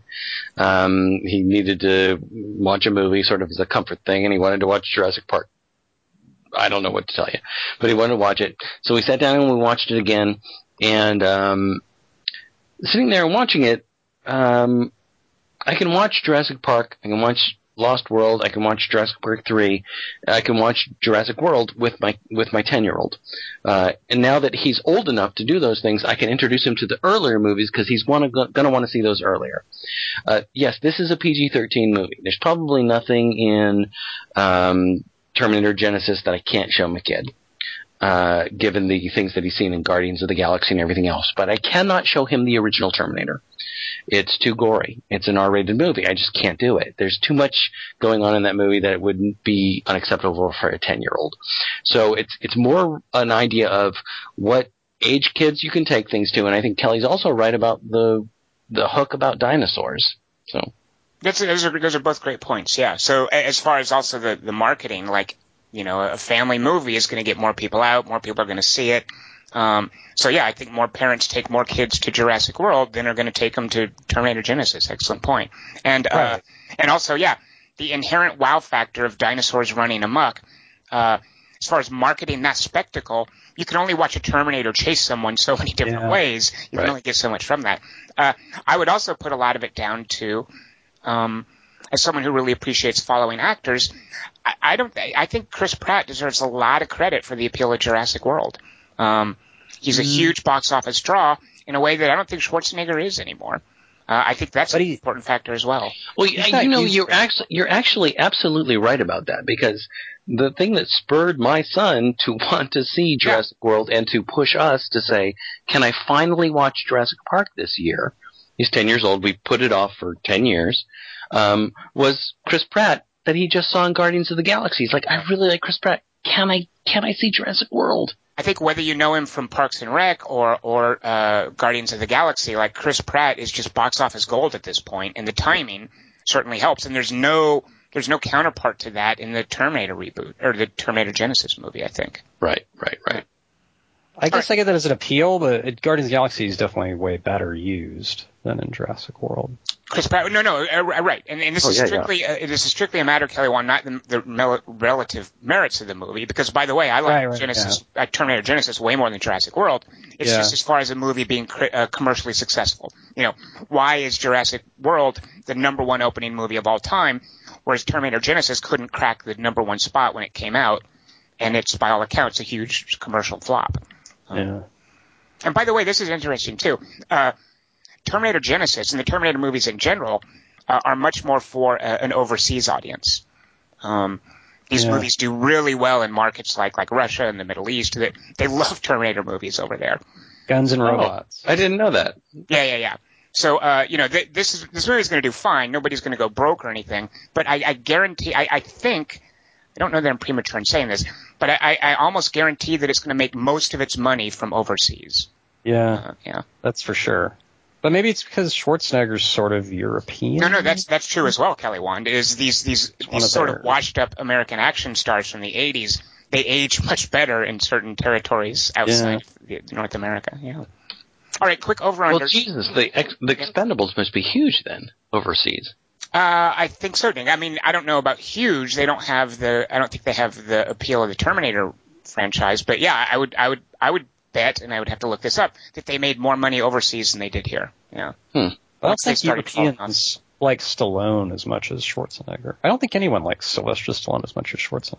Yeah, I don't think. I, although I am curious about, you know, he's doing another Rocky movie with the director, the director of Fruitvale Station, with the star Apollo. of Fruitvale Station. Yeah, is doing another Rocky movie, which with with Stallone in it. So I'm looking forward to this. Wait, is Michael B. Jordan Creed? He's his son, his grandson, I think. Hmm. Isn't that isn't that the hook that Michael B. Jordan plays Apollo Creed's grandson? And Jeez, Wow, I I thought it was a didn't even know prequel. Um, all right. no, I Is don't. Mr. T in it? No, Mr. it can't be a prequel because Stallone's in it. Right. Yeah. I think Stallone's in it. Don't quote me on that. All I know is it is the Fruitvale Station director, Ryan Coogler, and Michael B. Jordan. I'm pretty sure Stallone's in it, and that it's just he's training Apollo Creed's grandson, I believe. Oh, well, that would be that, that's interesting. Uh, You Yeah. just got me interested in a Rocky movie. Thanks. Haha. Training Well- him to do what? Uh, to- to uh, what do you say? Yeah. What what could Rocky Work train someone to do? construction until he can get his Ice set skate with the pet thirty years. Well, actually, to soften to soften beef, to soften up sides of beef. I like that you said soften. Well, there's a T in that word, Dingus. You don't want to It's ignore. it. one money to Paul. All right, give me some over unders, gentlemen. Uh, I'm going to go first because mine I was not very inspired. I just went with because I liked this as a comedy about time travel shenanigans. Uh, I thought it did way better tapping into the uh, the, the implications of time travel in a timeline than Terminator: uh, Rise of the Machines, which was very preoccupied with that. I liked the kind of the weird ending of it, um, but I thought this was way better than that. But not nearly as good as what is probably the premium time travel shenanigans movie of all time, and that would be Back to the Future too. I thought about that one. It is So- it is similar. Yeah. So not very inspired, but I just went with bracketing it sort of and not even that tightly between two movies that play with time travel. Kelly Wand, what did you do with your over under? Uh, I like Back to the Future 2 a lot. That's actually a good choice. Um, but I'd put T3 over it too. But my fa- I, as my over, I picked uh, Midnight in Paris because that's my favorite time travel movie. That is awesome, but it's way over. Come on. Yeah. Well, does it have to be near- narrow? What if I? you don't have to. I guess you don't have. I, I like Tom's like bracketing scheme, and I looked at. I thought about Midnight in Paris, but go ahead and talk about why you like that so much. Because it's not only well, I saw it really late, so I'm still. I think I liked it way after anyone else did. So then there's sort of this impulse to like talk about it because you kind of got left out when everyone else was talking about it.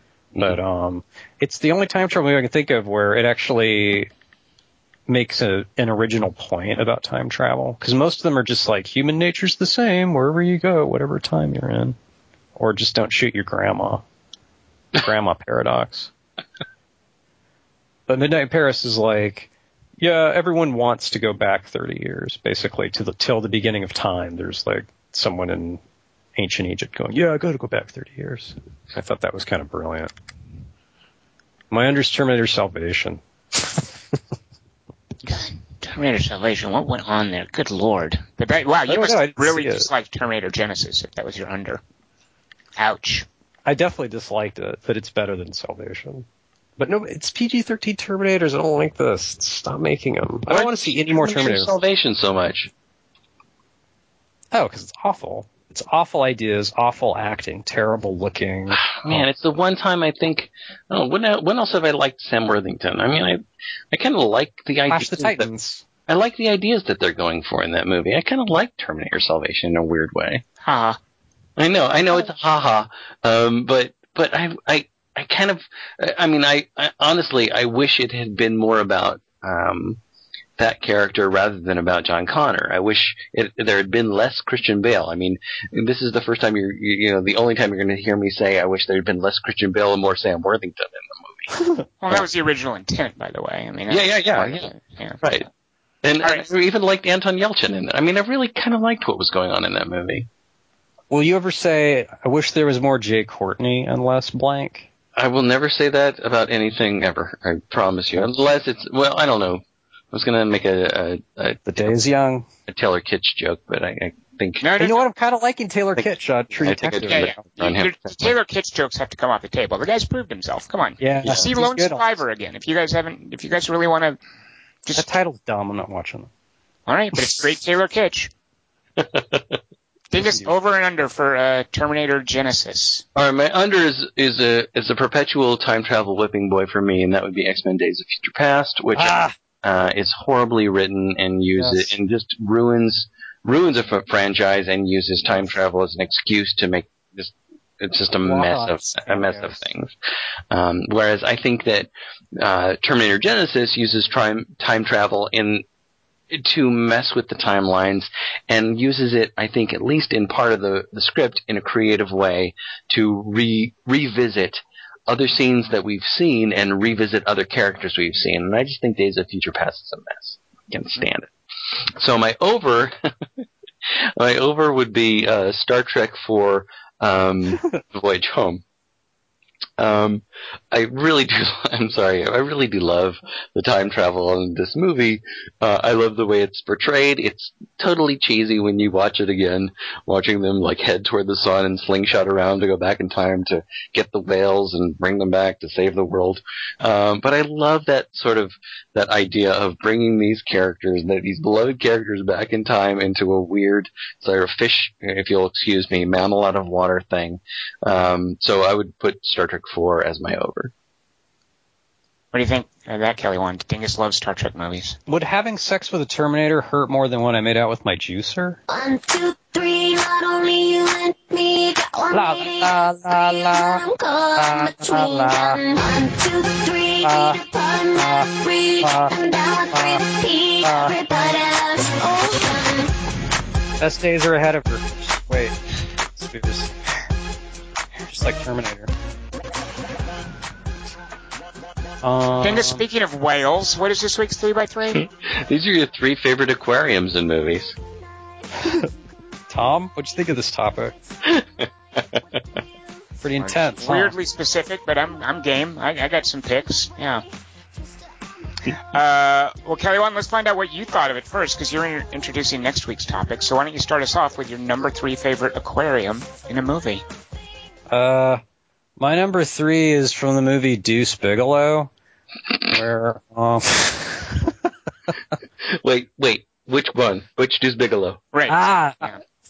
the first. Oh, I thought you meant which aquarium because there's two aquariums in it. Oh, I didn't even know that. I was just making Where- sure it wasn't European. Oh, I didn't know which one. Well, there's Deuce Bigalow and there's Deuce Bigalow European Vacation. Right. And then Deuce Bigalow Road Trip. Dingus, there are not three Deuce Bigalow movies. Everybody knows that. We're all waiting for news of a third to finally come along. I was hoping it would be announced at Comic Con this year, by the way, but nope. Yeah. So far, no sign of a new Deuce Bigalow movie. yeah. Those graphic novels of Deuce Bigalow Deuce are not taken off. I've actually never seen a Deuce Bigalow movie. Dingus, I'm guessing that's true of you as well? That would be true. Yeah, so Kelly Wand, you're our Deuce Bigalow source material expert. What's the aquarium scene and what makes it so good? Well, the plot hinges on an aquarium that he fucks up. Of uh, who's the guy who was the mummy? Isn't his name Oded? Odette Fair? Oded Fehr. Yeah. Oh. Oded Fehr. Oh, He's the actual. Supposed to look after that dude's aquarium? Yeah, and then he knocks it over. Oh. Because he's doing, um, you know, where you put your shins and exercise vices and then hang upside down to work Okay. out your upside down muscles. Okay. He's fucking around with that, and then it knocks over the aquarium. But that's not the aquarium we're talking about. At the beginning, he I goes Odette to this He, he was in one of those uh, um, Resident, Resident Evil, yeah. Resident one- Evil movies. Well, he's in a couple of them. He's, a, I think, a recurring character, isn't he? Oh yeah, you're right. Yeah. You're right. Yeah, he plays like the husband in one of them, and then he. Yeah. Okay. I like that guy. So he's the uh, gigolo, and Rob Schneider has to like fill his his role or something. Yeah, he has to right because um, Oded Fehr's the Richard Gere gigolo. Um, but at the beginning of the movie, um, Rob Schneider, so is like he's like a fish uh, studier. He's like naked in an aquarium. An ichthyologist. Yes. Ichthyologist. Thank you. Um, Let's go with the And he has a scientific thing- term, Tom. Fish studier. Come on. fish studier. fish studyology. Tom. no, there's what no school need did to you get, go to? Yeah, there's no need to get fancy in Latin with this. You're right. Fish studier makes sense. Okay. E pluribus. Is that what Matt Hooper is in Jaws, a fish studier? That's what he is in Piranha. But if I may bring the house down, Yes. which also had a cool aquarium in it. Um, at the beginning of Deuce Bigalow, he goes to the pet store to buy fish food because he's a fish studier. And um, there's like a girl who works there he's kind of into, but she thinks he's dumb because he's Rob Schneider. So he always goes, "Oh yeah, can you get me one of those fish from the aquarium?" And then she leans into the aquarium and her knobs get wet through her t-shirt. She has a door hanging over the aquarium. No, it's like a fish tank aquarium. Okay. Kelly Wand, as a fan, uh, as a fan of Larry Gaye, Renegade Male Flight Attendant, should I see the Deuce Bigalow movies? Just the first one. Okay. The early he. You're a fan of Deuce Bigalow's earlier, funnier work. Yeah. Right. it kind of jumps the shark, but there's some. It's kind of uh, I know that director, and he really hated working on it and hated Rob Schneider, but the hate kind of makes the movie better somehow. Like it's a, it's just hate comedy. All right. Uh, does does the Rob Schneider Schwarzenegger pairing in Judge Dredd like doesn't that is that does that work? Does that do anything? Isn't he the side the, com- the comedic sidekick in a Judge Dredd movie? He is, Yeah, and he was killed off, but then he come, he survives because test audiences went, "Oh, Rob Schneider dies. We didn't He's know the- this." He's the dude in the spaghetti machine. Spaghetti machine. What? I I don't think I've seen it. I'm not going to know what that means. At the end, right? No, no, isn't he like in the food recycling thing and he's like covered in spaghetti? Oh yeah. Oh, Dingus is thinking of Gummo. No, my mistake. The bathtub scene in Gummo. Yeah. That's a weird pull, Tom. Thank you, Kelly Wand. I always thought you would have said Lady of the Tramp, but Gummo, going all in, going all in. All right, Go on. my number three favorite aquarium. Oh, I didn't order these. Oops. Oh, oh, Oh, that could take hours because there's three of them. Well, let me pick. You know what? I am going to choose. Uh, Star Trek Four. Yeah, I'll save that one for first. Okay, my number three. Uh, there's a there's an, an Oliver Megaton movie uh, called Colombiana with Zoe Saldana. Oh, I wanted to see that. Is it Um, not really, but it's got it. It, it really does appreciate um, the value of Zoe Saldana, like in a really tight outfit, not Yeah. wearing makeup that makes her green or blue or anything goofy like that. Like it's just pure Zoe. Saldana. It's her natural color. It's her natural body. Uh, you know, she's not. She's just super thin, and so there's great, awesome scenes where she puts on some super skin tight outfit and she sneaks around to assassinate someone. Um, those bits are great. And there's even, by the way, an Yeah. awesome, awesome bit where she's like alone in her apartment, cleaning her gun, uh, sucking on a lollipop. And it's just Oh. like super hot. Um, Not the other way around. Mm, Kelly Wand, don't be gross. Uh, and and she's just really good. Like I really like her a lot. And so, but the movie gets a little too earnest. Um, but one of the assassinations, uh, and she's just avenging uh, this. Like her family was killed when she was a little girl, and so she's avenging all those uh, evil criminals. She's avenging her family's death by assassinating these evil criminals, uh, who happen to be under the protection of the CIA now. Um, so one of the evil criminals is in a mansion that has in a courtyard, and this is established in a scene before she gets there. It's a courtyard with a glass top over it, and underneath the glass is water, and these sharks are swimming around in it. For no reason than, hey, it would be cool to have sharks in an aquarium underneath this courtyard. and we see the the bad guy there, and he's got all these like hot women in bikinis, and he's like, "Hey, look at my cool sharks! Don't get any blood in the water, otherwise they're fine." Uh, so then he is going to go back. The bad guy's going to go back in the bedroom and have sex with all these babes. Uh, and before he does it, because he knows that the other bad guys have been getting assassinated lately, he says to his main henchman, "Tonight, I want extra security." So then we cut to a scene of a van pulling up and all these like, you know, extras with guns and body armor and stuff piling out of this van and taking up positions around his villa where he lives. So all we know, there's super extra security. How is Colombiana, you know, how is Zoe Saldana going to get into this? And then we cut to a scene of this aquarium and she's swimming in the aquarium with the sharks, like sneaking in that way. No word about like, hey, the aquarium is connected to a river outside or anything. We just see her swimming in the aquarium with the sharks, um, and she's clinging to the glass. So you imagine like if she's crawling on a glass table and you're underneath the glass table looking up. This is the opposite of that, where she's like clinging to the glass at the top of the the courtyard aquarium, and the sharks are swimming around underneath her. Um, but there's no blood in the water, so she's okay. So she surreptitiously removes a glass panel from this aquarium, and then she creeps out, and it cuts to the bad guy in bed with all these like bimbos he's been having sex with, and he wakes up, and he discovers that his uh his his security is now dead everywhere. All of his henchmen are dead. They've been killed by Zoe Saldana, and he goes out. No, and then he goes out to where the aquarium is in the courtyard, and she leaves a flower, which is her signature, uh, like her her little uh, the, the calling card she leaves when she assassinates someone.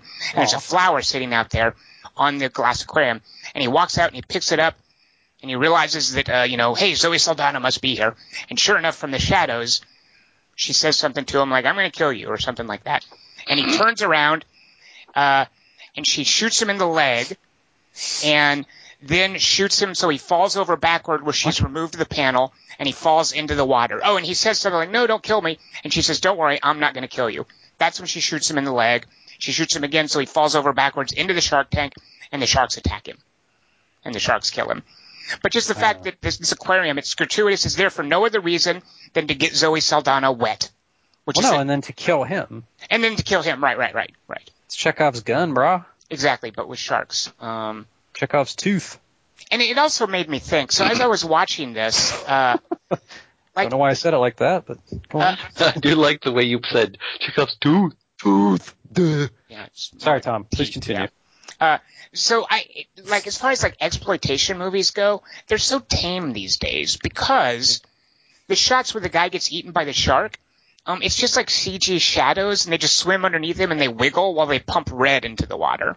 Uh, and even even the stuff that's really acknowledging how incredibly hot Zoe Saldana is is a little tame. Like when she's sucking on a lollipop and cleaning the gun, super hot. But you know what? Show us more of that. You know, she's a beautiful woman. There's o it's okay to have cheesecake in your exploitation movie. Don't just make it such a quick cut. You know, appreciate what you've got, linger on it. Uh, yeah, you're right. They don't. It's like, and then they they'll dress her in like clinging outfits, but she won't. Her she won't just have less clothes on. Which would be You know what though? I'm okay with less clothes. Like the, the, these too. outfits, these clingy outfits, she might as well be naked. And and there is a real, and it's not lascivious, by the way. Like I think it's kind of as odd as this sounds, it's kind of respectful of, of like it's not objectifying her because she's this hugely powerful character. Um, it's just Well, kind of appreciating, right? Exactly. And it's kind of appreciating how beautiful she is. Um, and those shots where she's slinking around, you know, there's plenty of that. But just where she's incredibly hot, just dressed in a normal outfit, sucking a lollipop, cleaning a gun, give us more of that. Like that is super, super sexy. Uh, Taking her clothes off would be exploitative, but give us more lollipop. That's Well, I, I kind of agree with that, Kelly. Wand. Like, there's no reason for her to just be naked. Like, there's a scene where she's in the shower, and you can clearly see her breast, but it doesn't linger on it. You know, it's not, hey, let's watch her taking a shower. There's something kind of skeevy about that. But let's watch a super hot chick who's an It's like but she's an assassin. She's on her off time. She's enjoying a piece of candy. She's cleaning her gun. Um, I, I kind of, I, I don't think you need nudity to be sexy, and I, I Because she is the candy. She's the piece. She's eye candy, and and the thing is, she's good in it. Like there's a great, her, well, you know, see Col- Colombiana, you might enjoy it. All right. Well, you know, I would actually relate this to the Terminator movies, um, because in the first Terminator movie, Arnold is flat out naked. I mean, he, when he's Yeah. walking up to the Griffith Observatory, you see his penis Ass. just right there What? as walks through. You Yeah. can see him. no, You see him as he walks uh, through the shadows a, a couple times because it's swinging back and forth because he's walking. It's walking. in your face, Tom. and he's a, he's this he's this super well built dude. Uh, in in one of the later movies that I watched this week, I think it might be the third one. Uh, what's Rise? I think it's Rise of the Machines, Yeah. where he goes into this club and it's ladies' night at the club, and he walks in, and this is when he's going to do the scene where he gets his he gets the clothes, and he looks at the bouncer, and the bouncer d- is not a match, but the the guy on stage doing the dancing is a match, and so there's a little bit of a, a weird sort of go away, sucker. It's a little bit of this weird sort of homophobic kind of weird thing, but what? but you see him walking in and all the women in, enjoying his body. But in the in the first two movies, in the first movie, um, Michael Biehn has an amazing body in that movie. I mean, he's got the he's his abs are, are, t- totally cut and uh, because he's been starving most of his life, I guess. Um, and Arnold Schwarzenegger looks amazing, and you actually get you actually get to see his penis like swinging there in the wind. And I don't know that that's necessarily along the lines of what you're talking about, but at least you get to see it, and I don't think it's gratuitous. Right. Well, that, that again, yeah, like that, that's earned. Like the, the thing that I think sets Colombiana apart is that it is kind of, um, I think it's kind of tapped into these earlier exploitation movies. And exploitation Oh, movies okay. that just have like gratuitous cheesecake, gratuitous violence, you know, a guy getting disemboweled by sharks. Um, they used to revel in it more and really show it. But I think that even though we can have violent movies, we can have nudity, I think even when people are doing something that would fit into the category of an exploitation movie, because Colombiana is a violent revenge movie. You know, Ah. it's about this woman getting revenge, and classically, these were like grindhouse things that would have a lot of violence and nudity. Um, I just think movies are shyer about being classic exploitation stuff. Um, yeah. like even when they fit that mold, like Colombiana does, they kind of pull back a little bit. And even though Colombiana has plenty of Zoe Saldana in a skin tight outfit crawling around, it seems to be reluctant to just really linger on super sexy sequences if they're not for some action bit. Um, I think that's an American thing. I think I think American movies. Colombiana though, I don't think is is American. Like Oliver Megaton is, I think I think he's a French dude, and he does like the transporter movies. I think there's a lot of European money in Colombiana. Um, but but you're definitely right, Kelly Wand. Is there is this reluctance to be too over sexualized in a lot of American movies. Definitely, yeah. yeah. we live in timid times. Yeah. So So, we've lived there for a long time. I mean, Yeah. uh, the South Park movie made fun of that. I mean, you can you can do all the violence you want, but if you say a bad word or show a breast, watch out. Yeah. Well, Davis, give us your third favorite uh, aquarium movie. All right, my Fair third favorite enough. aquarium movie is very, very uh, is the is the one I'm I'm kind of uh, a little bit embarrassed about, but I love it so much I can't inc- I can't not include it. That's um, terrible. I tried to avoid. Uh, there were a couple movies that I wanted that I thought of when I was doing this list. Uh, there was one in particular that I didn't see until I saw some of it this week. Um, but uh, but I tried to avoid movies that just sort of gratuitously show the destruction of aquariums.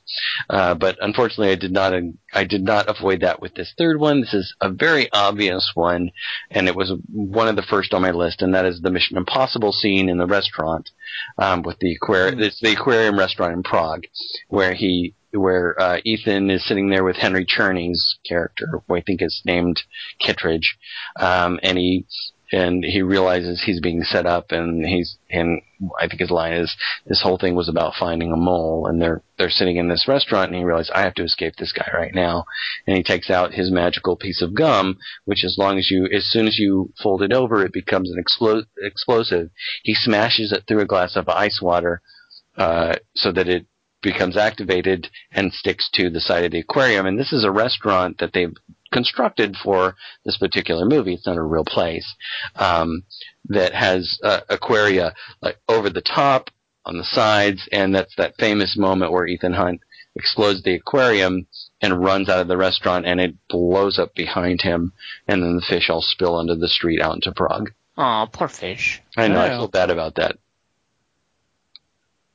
But that's the only, that's my only aquarium destru- destruction scene. Yeah, generally in an action movie, when there's an aquarium, it's so they can blow it up and have all the water Yeah. spill out. Or so somebody can shoot it. And Yeah. they- yeah. Or somebody can fall into it and get eaten by something. Mm, depends on what you're keeping in it. Well, I, I, you know, one of the things that I, I tried to, and, th- th- and it's fine that if you guys didn't do this, I tried to, to keep it like, I, I might have uh, instead called this fish tanks, but you don't have to do that. I, I just went with a, a little bit wider so you can use aquariums, because I was also aware of, you know, Jurassic World and whatnot, and that those are considered aquariums as well. So, Kelly Wand, what's your second favorite aquarium from a movie? My number two, I'm very excited about this for you, Tom. Um, I'll do a quote from it. Look out! Look out! That sounds familiar. I feel, like out. I've, I feel like I've heard that in a movie. Pretty sure it sounds like something I've seen. Yeah, I don't know, Kelly Lou Wand. Gossett Jr. saying it. Uh, so that's got to be Jaws 3 Yeah. 3D.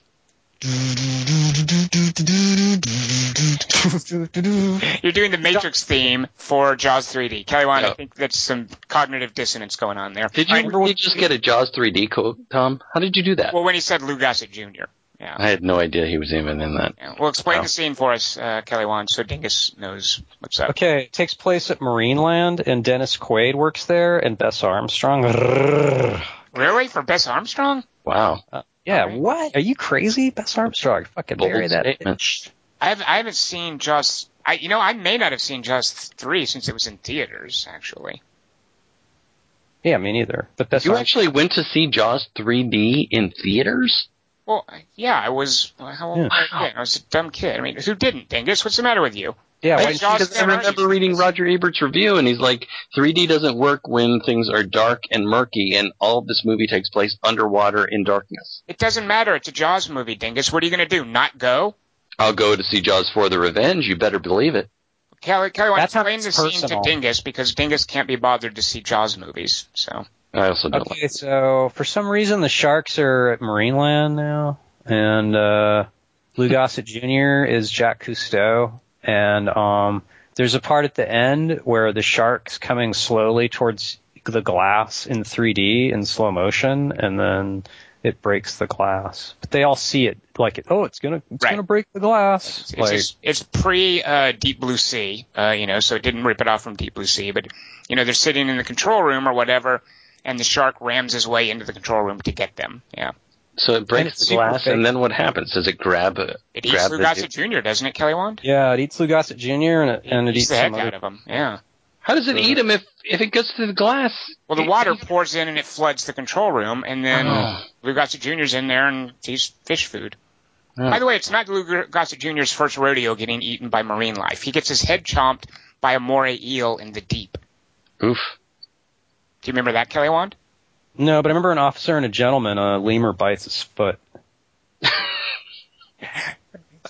All right, my number two aquarium. Damn it! My next my next topic was going to be top three lemurs biting foots. Yeah, lemur attacks. Foots. My number two aquarium. is quiz. hmm Yeah. Uh, my number two aquarium is uh, in the movie uh, Made when Vince Vaughn, before they're going to have this uh, this, this oh, this is great. they're gonna, they're gonna have this like showdown at the end, and Vince Vaughn's character is trying to convince Jon Favreau's character that they really need a gun for this. Jon Favreau is the more level-headed guy, doesn't want them to bring along a gun, and they're having this conversation, which is basically classic Vince Vaughn nattering, uh, Yeah. and Jon Favreau's exasperation. They're having this conversation because they're killing time before the, the meeting uh, at an aquarium. They're having it in front of a penguin tank where you see the penguins swimming underwater and some of them are waddling around on the surface. It's one of those penguin tanks you can see underwater and over water. Uh, and the sound mix, and I'm sure Favreau, who directed it, did this intentionally, as Vince Vaughn is getting increasingly heated in his monologue about why they need guns, uh, Favreau, like, mixes the sound where you can increasingly hear the penguins, like, chirping, chirping and squawking and making noise. Uh, and it kind of keeps pitch with, uh, with Vince Vaughn's increasing, uh, shrillness about bringing a gun. And in the background, you know, you see the penguins waddling and swimming around, uh, clearly like there because it draws your eye and it almost upstages Vince Vaughn. Uh, but I just love that that scene is shot in front of a penguin tank. Uh, and I love how distracting it is, intentionally so, and how it plays into Vince Vaughn's nattering. Um, so that's my second favorite aquarium is the penguin tank in Made. He should play the penguin. Well, he probably could in a, like a Happy Feet movie. Dingus, Him and Taylor Kitsch. second favorite uh, uh, aquarium in a movie. All right. Uh, my second favorite one is uh, here's a quote from it. Uh, they'd meet in a fish shop in Footscray because Craig loved fish. Chopper. It's from a movie called Animal Kingdom, and uh, there's a there's this great There's no fish tanks in Animal Kingdom.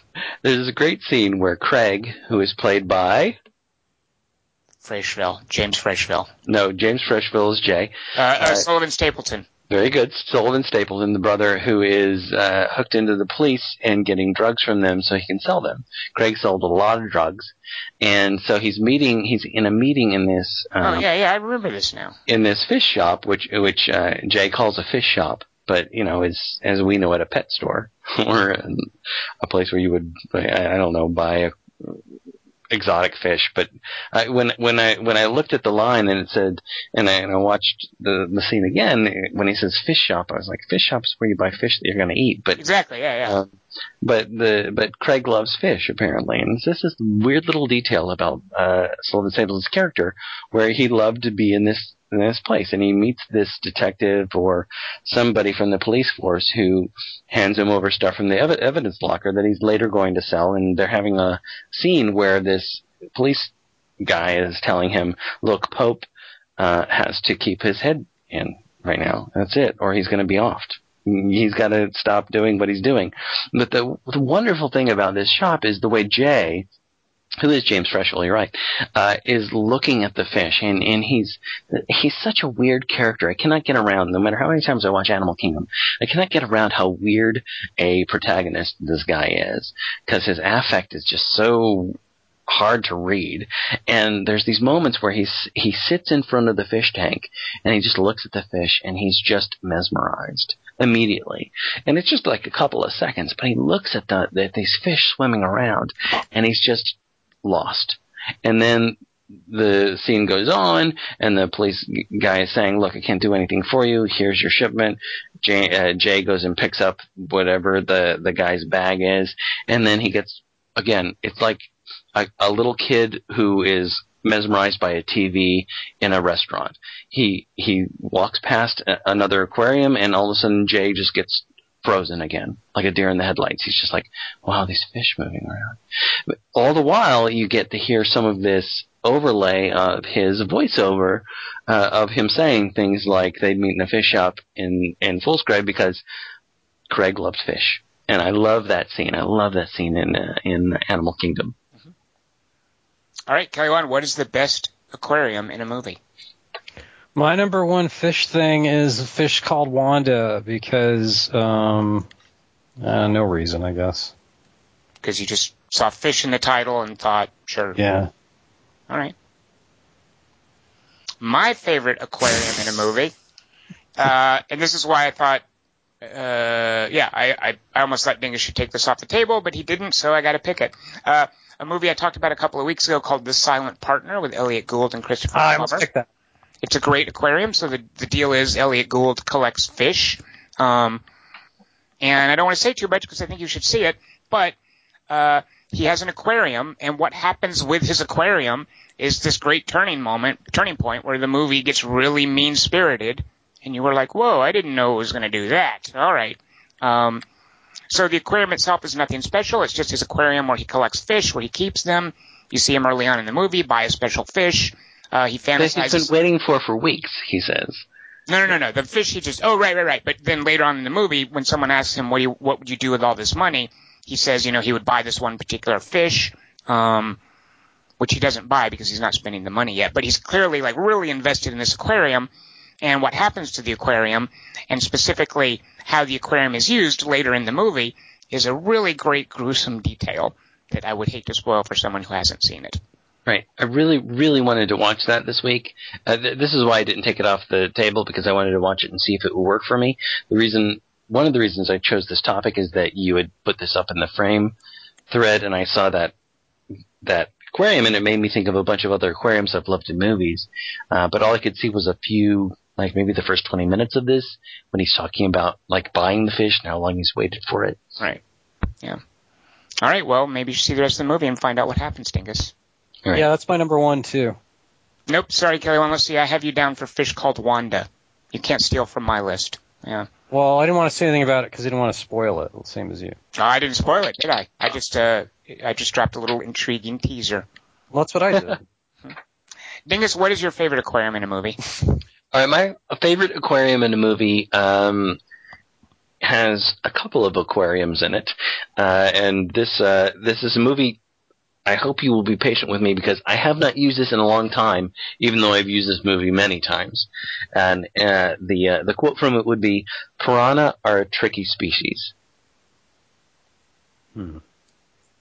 Orca. It's clearly uh, Rushmore or uh, Midnight Run. You can you can clearly stop at Rushmore. Uh, so, so uh, oh, the- right, right. the the aquaria i don't know if that's the actual i don't know if that would be the uh can you say aquariums or aquaria i don't know um but when uh when max first goes to see uh the teacher that he's in love with that he falls in love with she's got this bank of aquariums in her room and they have this great fish tank scene where he's going there to talk to her and they're moving along the fish tanks and she's feeding the fish uh, one tank at a time very carefully very meticulously and then they stop at one and they're talking about something and he decides well i'm going to help and he starts feeding them and then he drops the food thing into the fish tank and she moves on and he can't fish it out of there so to speak Uh, but then, I, I mean, I love all that scene, and then they they go and they look down at them, and she says, "These were just born. They're clearly not." Based on what you're looking at the fish, but I love the way all of the scene is is portrayed. But then this is augmented by the fact that what Max gets out of this is that he is going to then um, raise funds to make a, a huge aquarium at at Rushmore Academy. He's going to dig up the baseball field and put in a, a fish tank with barracudas and piranhas and all of these different fish and he's he's going to do this just to woo this teacher and this whole sequence where he's studying fish with his friend and they're looking at videos of, of Jacques Cousteau's adventures to try to figure out what fish they should get because they're going to make an aquarium to mirror what she wants because he thinks because she has all of these aquariums in her room that that would that will woo her. Uh, so that whole thing about Rushmore is my thing. All right, Rushmore. Fish always look like they're saying woo, huh? Yeah, They're a very excitable species. Can I change my number one to meaning of life? Nope, nor can you change it to fish tank. That's right. All right, Dingus, what do listeners have for us? All right, we have a bunch of listener submissions. Uh, Fred and Lynn wrote in. Uh, the first word they put in their email is nice. Tom, how would you say that word? Nice! And I know I'd stand up in the theater and I would pump my fist. You should, because there's an exclamation point after they said it. Because that, for the listeners, just so the listeners know, that's what Dingus did in the Star Trek movie when the Enterprise rises up out of some clouds. He actually yelled out loud in the theater, because I saw it with him, nice! I think that's uh, an urban legend. I think somebody else said that, and I don't think that was Dingus. It's true. Didn't he yell it when Jai Courtney got naked too in Terminator? Uh, that would be a private moment, and I would time. Prefer you to keep that private. Fred and Lynn submit the following. Number three, Lieutenant Frank Drebin tussles with Vincent Kahn Ludwig's $20,000 Oh, Japanese a good one. fighting fish in The Naked Gun. With a pen. Uh, Fred and Lynn's number two, Mr. Spock swimming with Gracie the whale. It's a good one. Oh, that's okay. That's, and um, Fred and Lynn's number three, Ethan Hunt explodes restaurant aquarium with stick of gum in Mission Impossible. Thank you, Fred and Lynn. Next we have Andrew. Andrew C. Uh, hi guys, uh, Diddums on quarter three here. My favorite scene with an aquarium is from I'm Gonna Get You Sucker. I don't remember that part. Having just completed a long stint in prison, Antonio Fargas steps out in his garish pimp suit, feather hat, and platform shoes. Each shoe has its own aquarium complete with living goldfish. He's immediately ridiculed by Oh, yeah. Spy, loses his nerve, and begins to run, slipping and breaking one of his aquarium heels in the process. I always wondered if those fish were harmed during the making of the movie. My guess is probably. Thanks so much for the movie podcast. Thank you, Diddums. Oh wait, what Kevin is, Kline that, ate all those fish in Wanda. what is that rivet? There, there's some movie where a woman has boots with goldfish in them, Kelly Wand. It sounds like something you would have seen. What is that? What am I thinking of? Uh, X Men First Class. Sounds like Boogie Nights. don't know what it is. It does sound like something like, like I do think it's like a porn star or something, and she's wearing these really elaborate boots with with a goldfish aquarium in the heel. Clues. Can't think of what it is. All right. Oh well. Sorry. Looking for Mr. Goodbar. um, next we have Paul Weimer. Hi guys, I hope my 3x3 picks are not all wet this week. Number three, in Speed Racer, one of the mob bosses mooks trying to save the piranha tank from leaking after a bullet goes through it, plays the little Dutch boy with the dike, except the piranhas get finger sashimi out of the deal. Did you follow all that, Tom? So I think, yeah, I got about a third of that. Yeah. That makes me think of that. That I I think I've talked about this before. The one of the I think the John Sayles Piranha movie. There, the trailer showed like a dad reaching into the water and just like telling his kids, "Don't look, don't look," and just holding his hand in the Yeah. water so that his kids. Well, blood comes out. yeah. His name should be John Scales. Uh-oh. Number two, the columnar aquarium in Cohagen's office in Total Recall is an indication of his status and power, given that it would be shipped to Mars. It also shows his fulminating rage at having to give the order to kill his friend when he smashes the aquarium.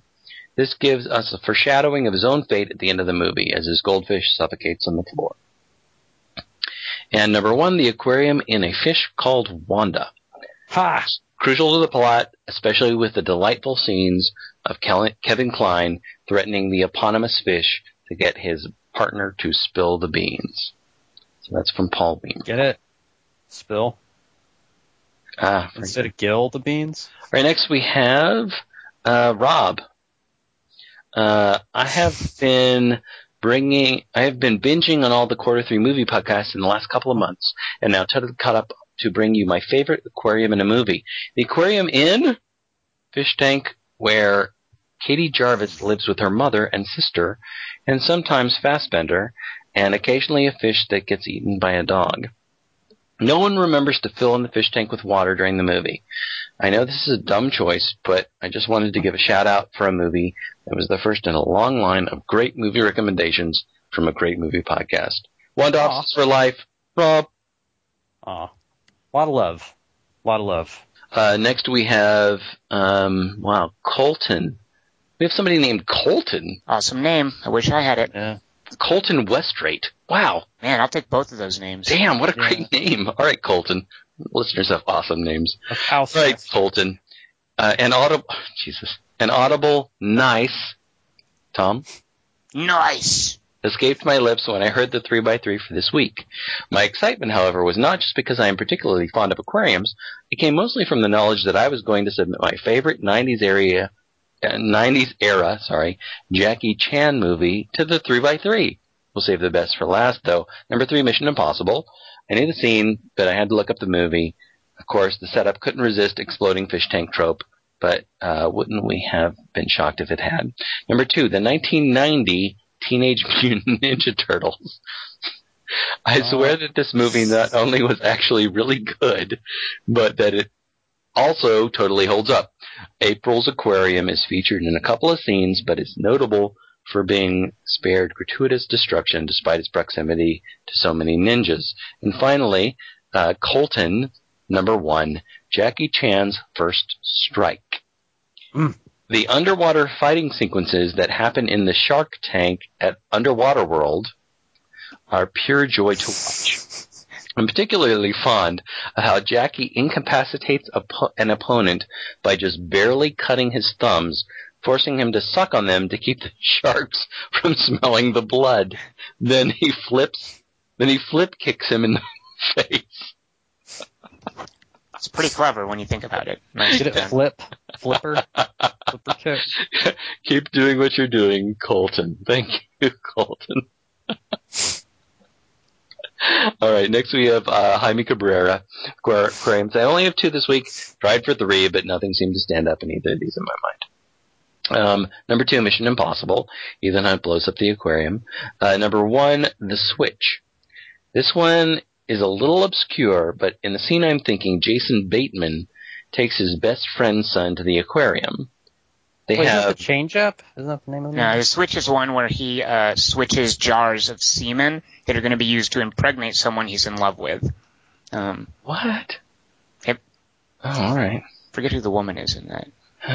They have beautiful It's little sperm in which, uh, yeah, it's uh, Freaky Sperm Day. Um, Oh, they it's Jennifer Aniston. Oh my God, that's why I forgot. Yeah, so he's in love with Jennifer Aniston. She's going to get artificially inseminated, and then one night while he's drunk, because he's in love with her, but it's unrequited, he doesn't say it. While he's drunk, he puts his own semen in the receptacle that's going to be used to inseminate her. So she unwittingly has his son. Inseminator Genesis. They have beautiful little scene in which Bateman talks about disappointment about birthdays and getting older and hypochondria. The little boy, I can't remember if Bateman suspects it is his yet or not at this point in the movie, says, Oh my god, I have that. It's almost a throwaway little scene, but it has such a nice little touch, such as both of them standing with their left leg on a low ledge and Bateman noticing. I just love the way the scene is shot. Even though they're in a public place, their proximity to the glass in front of them and the lighting, we get such an intimate moment between them. I know Dingus wanted to stay away from large aquariums. It's okay, hon. But I could not get the scene out of my mind, and it was, for me, far and away the most interesting scene with an aquarium in movies. Thanks all. Did you say that to stay away from large aquariums? Uh, yeah, I kind of, I no, I didn't, I didn't Oh. make that a requirement. I said that originally it's one of my little like I would have done this, but I'm not going to make that difficult Oh, for right. everybody else kind of things. Because, you know, there's the large aquarium in Jurassic World, and I'm thinking, you know, Right. Uh, you know, I'm thinking, I'm not thinking of Jurassic World or Rust and Bone or those kinds of things. I'm thinking of fish tanks, and I should have just said fish tanks. Um, anyway, thanks all, Jaime. P.S. Since you probably won't let me use this as a runner-up, my number three is going to be Home Alone. The aquarium that the tarantula is kept in. That's not an aquarium. That's a terrarium. is, actually. I mean, I, I thought of the aquarium where the creatures are kept in Wrath of Khan. I mean, those are still aquariums. They're not. They're terrariums. yeah. But when you buy them at a, at a, at a pet store, they're sold as aquariums. Yeah, but what's in it makes it a terrarium. No, it doesn't. It, It Dingus, has water in it. Aquaqua is water. Dingus, I hate learn Latin. Yeah. I will not learn Latin. Or I will only speak it. Uh, I have two Latin words for you. Anyway, so next we have Joe. Anyway, thank you, Jaime. Um, and using uh, using the uh, large aquariums is no problem because I did not take that off the table. So next we have There. we have Joey Brimhall. Oh, that's a good one too. Hello, love the show. Number one, Romeo plus Juliet, 1996. Yeah. Thought about it. Um, what is that? I don't know what that is. They Baz- go on a date. It's one of their dates. Oh, it's them looking at each. Okay, okay. Uh, Baz Luhrmann has Le- Leonardo DiCaprio and Claire Danes have a love at first sight moment through an aquarium. All right, good. Oh yeah, I totally forgot that. Thanks, Joe. She's my favorite Terminator heroine. Yeah, I watched her in that Rise of the Machines thing. See? She's a uh, veterinarian. Number two, Mission Impossible, 1996. to avoid arrest after being framed, Tom Cruise activates his explosive gum and throws it against the aquarium in the restaurant. And number three, Finding Nemo, 2003. oh my god, oh my god, oh my god.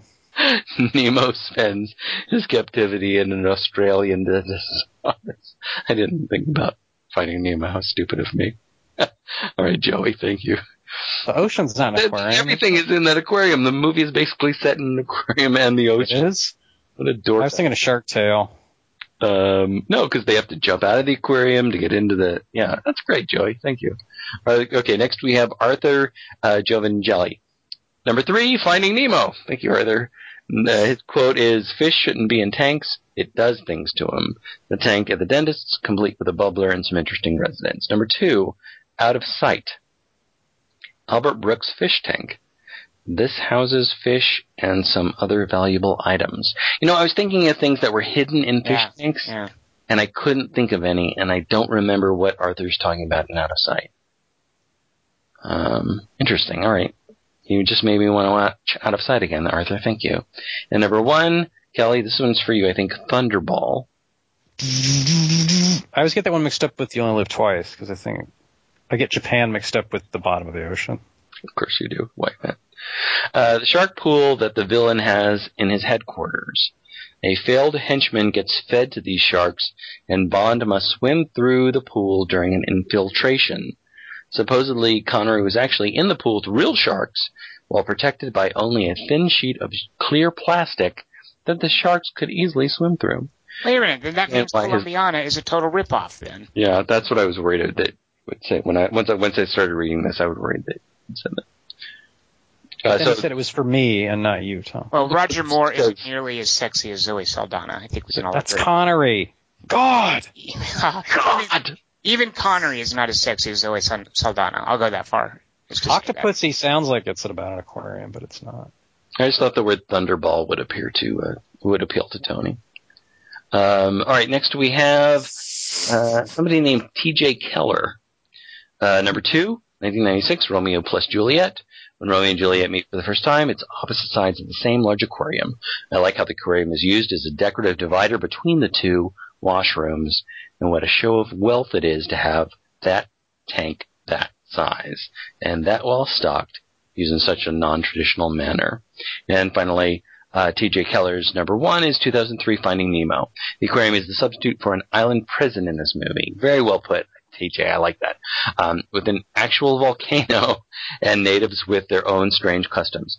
In comparison to the scenes with Marlin and Dory, the aquarium not only feels strange, but also incredibly claustrophobic. On a side note, this is the only part of the movie that doesn't scare me. Uh, next, we have somebody named Dave Perkins.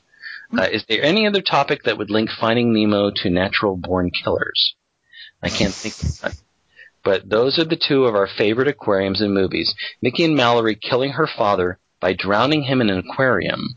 Oh yeah, I forgot I about was that. looking, I was thinking about that, about yeah, somebody gets drowned in a fish tank and I couldn't find something.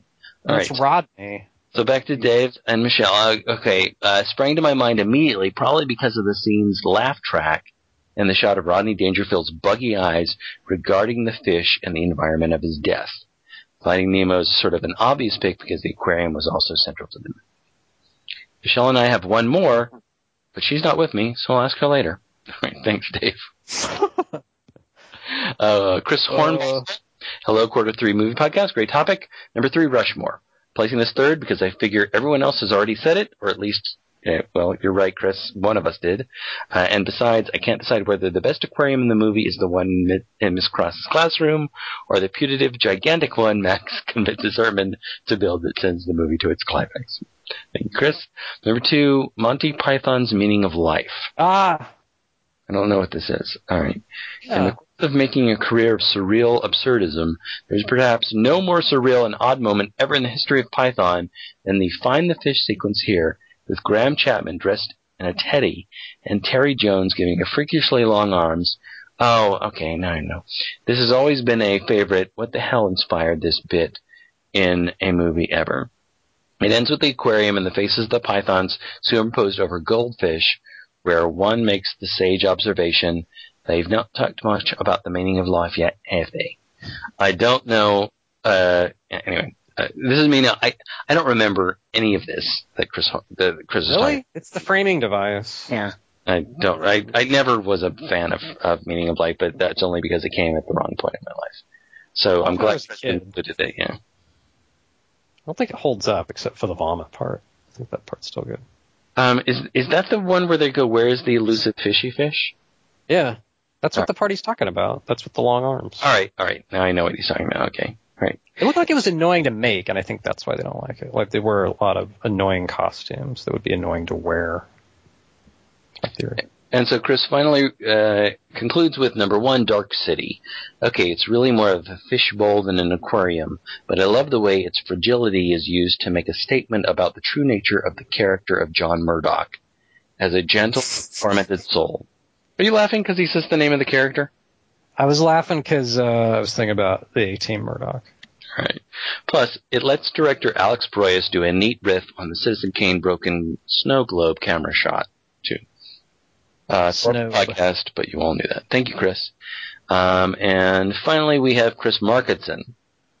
um, hey Patron saint. number three, the Skeleton Qu- Twins. What? There are two aquariums in the Skeleton Twins, but I'm choosing the one at the end of the movie. There's just something I really like about that final scene with Kristen Wiig and Bill Hader just standing there looking at the aquarium and sharing a moment together. Right? That's good. I like that, Chris. Um, number two, maybe he's singing to that man. In Star Trek IV, The Voyage Home, Spock goes for a little swim to mind meld with a whale. The look on Kirk's face when he notices his first officer through the aquarium glass always brings a smile to my face. And finally, Chris is number one, uh, Romeo plus Juliet.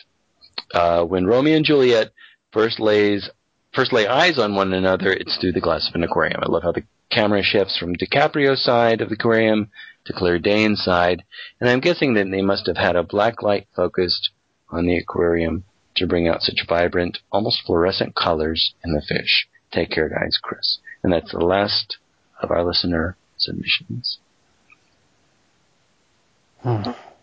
So, do you guys have any uh, oh runners up? There's that bit in Life Aquatic where there's that uh, that killer whale. Is that in an aquarium or is that the open? Isn't there a scene where Bill Murray or someone is talking and there's a killer whale just swimming behind him in the shot, kind of upstaging him, doing stuff like like rolling around and mugging, basically. Isn't that Life Aquatic? I don't remember. I remember them meeting the jaguar shark or whatever, but they're in the. That's in the ocean. Yeah, I think this is a. Well, you know what? You're right. This wouldn't be because it would be just their boat and looking out on the ocean. So, all right, I take it back. Does Abyss take place in an aquarium? I'll tell you an aquarium where there is a killer whale mugging for the camera. And isn't it We're the Millers where Ed Helms is like a crime boss? Yeah, wait, and he's got a big old aquarium with a killer whale in it for no reason.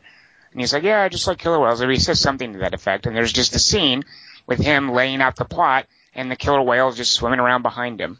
yeah, Yeah. that's that's a good one. That's my number one actually. Nope, I have you down for fish called Wanda. Wanda. That's apparently her favorite aquarium in a movie. Is uh didn't Indiana Jones escape a nuclear bomb by jumping into an aquarium? No, that was a terrarium. Mm, nice. Terrarium. If I were going to choose big, like big aquariums with uh, with uh, killer whales in them, I would have chose Rustin Pond. Terrariminator Genisys. And I think Wrath of Khan. I think Tom. You have to be honest. Those little creatures are kept in aquariums. There, that's clearly not an aquarium. That's a They're kept in ears, eh? You're kept in ears. Based. Oh, uh in high school high, Tia Carrere gets thrown into an aquarium. What? I think it's one of those scenes where Jon Lovitz is trying to beat up a bully or a rapist comically, and then he keeps accidentally hurting Tia Carrere comically. She winds up in an aquarium. Uh, the She's so du- clumsy. The really dumb destruction of an aquarium one is in Lethal Weapon 2, um, uh, which I was thinking about as well. When he goes into the uh, the South African embassy and um, and he confronts the dudes, and to get away, he shoots this wall aquarium that explodes and flows into the room, and um, I forget what the name of the guy is who plays the main South African villain, uh, but he's like, pick them up in your hands. And then Mel Gibson runs away. And uh, Danny Glover, when he gets outside, Danny Glover's leading a, leading a protest. And Mel Gibson, and he says, what have you been doing? You know, you know, shooting his fish. Yeah, shooting. Wait, that's good. Yeah. That's funny. Lethal Weapon 2 rules, doesn't it? It really doesn't, I don't think it That's holds the up. good one. I, I want to actually order those movies because I, I have such The good second one's memories of funny. Lethal Weapon 1. But I, I don't think they hold up. I think they're, Wait, watch number two Dated. and tell me if it holds up, because I remember thinking that one was like amazing. when I who's the, what's the name of the main South African villain dude? Damn it. Uh, I don't And that movie is so overbearingly like so overbearing about the whole apartheid. Apartheid. I want to say his name is something like Joss Ackland. Is that right? Oh, I think you're right. It's it is Joss. No, yeah, I think you're right. Maybe. I don't know. Diplomatic immunity. Wow, you made him sound like Katharine Hepburn, Kelly Wand. You did. That was awesome. Um, All right, There's a lot of the, min- the minor aquarium scene is in X Men First Class when Darwin sticks his head in the aquarium and develops uh, uh, Oh gills, my god. That's his only power, and then he dies. and then he dies. Yes, he adapts to survive, but then he doesn't. All right, go ahead, Tom. All right, so Kelly Wand, what is next week's 3x3? What do you got for us? Three best marriage proposals. Pretty sure we've done that. Dingus, can you Wait, confirm we- whether or not we've done that? What did you say, Kelly? pretty safe. Marriage, proposals. Yeah. No, what did you just do? Wait, wait, wait. I think we did weddings, but we didn't do marriage proposals. I think we actually did. All right. Let's assume we did it then. So you didn't you didn't check when you came up with this? You just were hoping we Well- had done it? Or It wasn't on the list. Yes, three Oh. favorite marriage proposals. Uh, Tom Chick uh, for the Captain America Winter Soldier podcast. Three best taglines, Uh, what do you mean? like for the movie, like what was on the poster. So ones that we This make up, it's or the personal. actual tagline that's on the poster? Uh, the actual ones, unless you have a better one. Because I play fast and loose with my three by threes. Three best taglines. Yeah, three best movie taglines from movie posters, or from like or from marketing. yeah, like the actual posters, because we've done movie posters before. But I know. you want the taglines because you've done Just the word. tagline at the beginning of every show. I'm not interested in the imagery. That part's boring to me. Just the text part. So these are our favorite taglines, and if we want to do other things with that, that's okay with you. Yeah, taglines. All right, Kelly Wand, go on though. Carry on. and uh, but it can also be something like if it's in the movie, but it feels like a tagline, like "Once Upon a Time in a Galaxy Far, Far Away." Like if that, if you think that's a cool phrase, then that counts as a tagline. Because I think the tagline for Star Wars was like, "They were in the wrong place, but they were heroes," or something, something like that. That might have been from the novel, actually. So yeah, three best taglines. Kelly Wand, how can the listeners participate in this three by three? They can write it to 3x3 at quarter to 3.com and submit them to that address, and we'll read them on the internet. All right, and next week we will be seeing uh, Ant Man. So uh, join us for a discussion of Ant Man and a three by three about the best taglines of all time. Uh, I am Tom Chick. I've been joined by Christian McClowski, It's Christian Morosky. and we also had with us Kelly Wand. Nice to see you.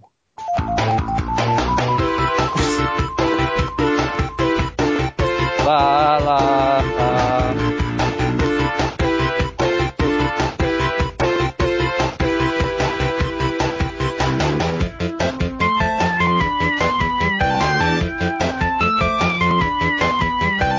Is that what's playing in the nightclub in the first Terminator? Oh, the laser sight. La la la la la la.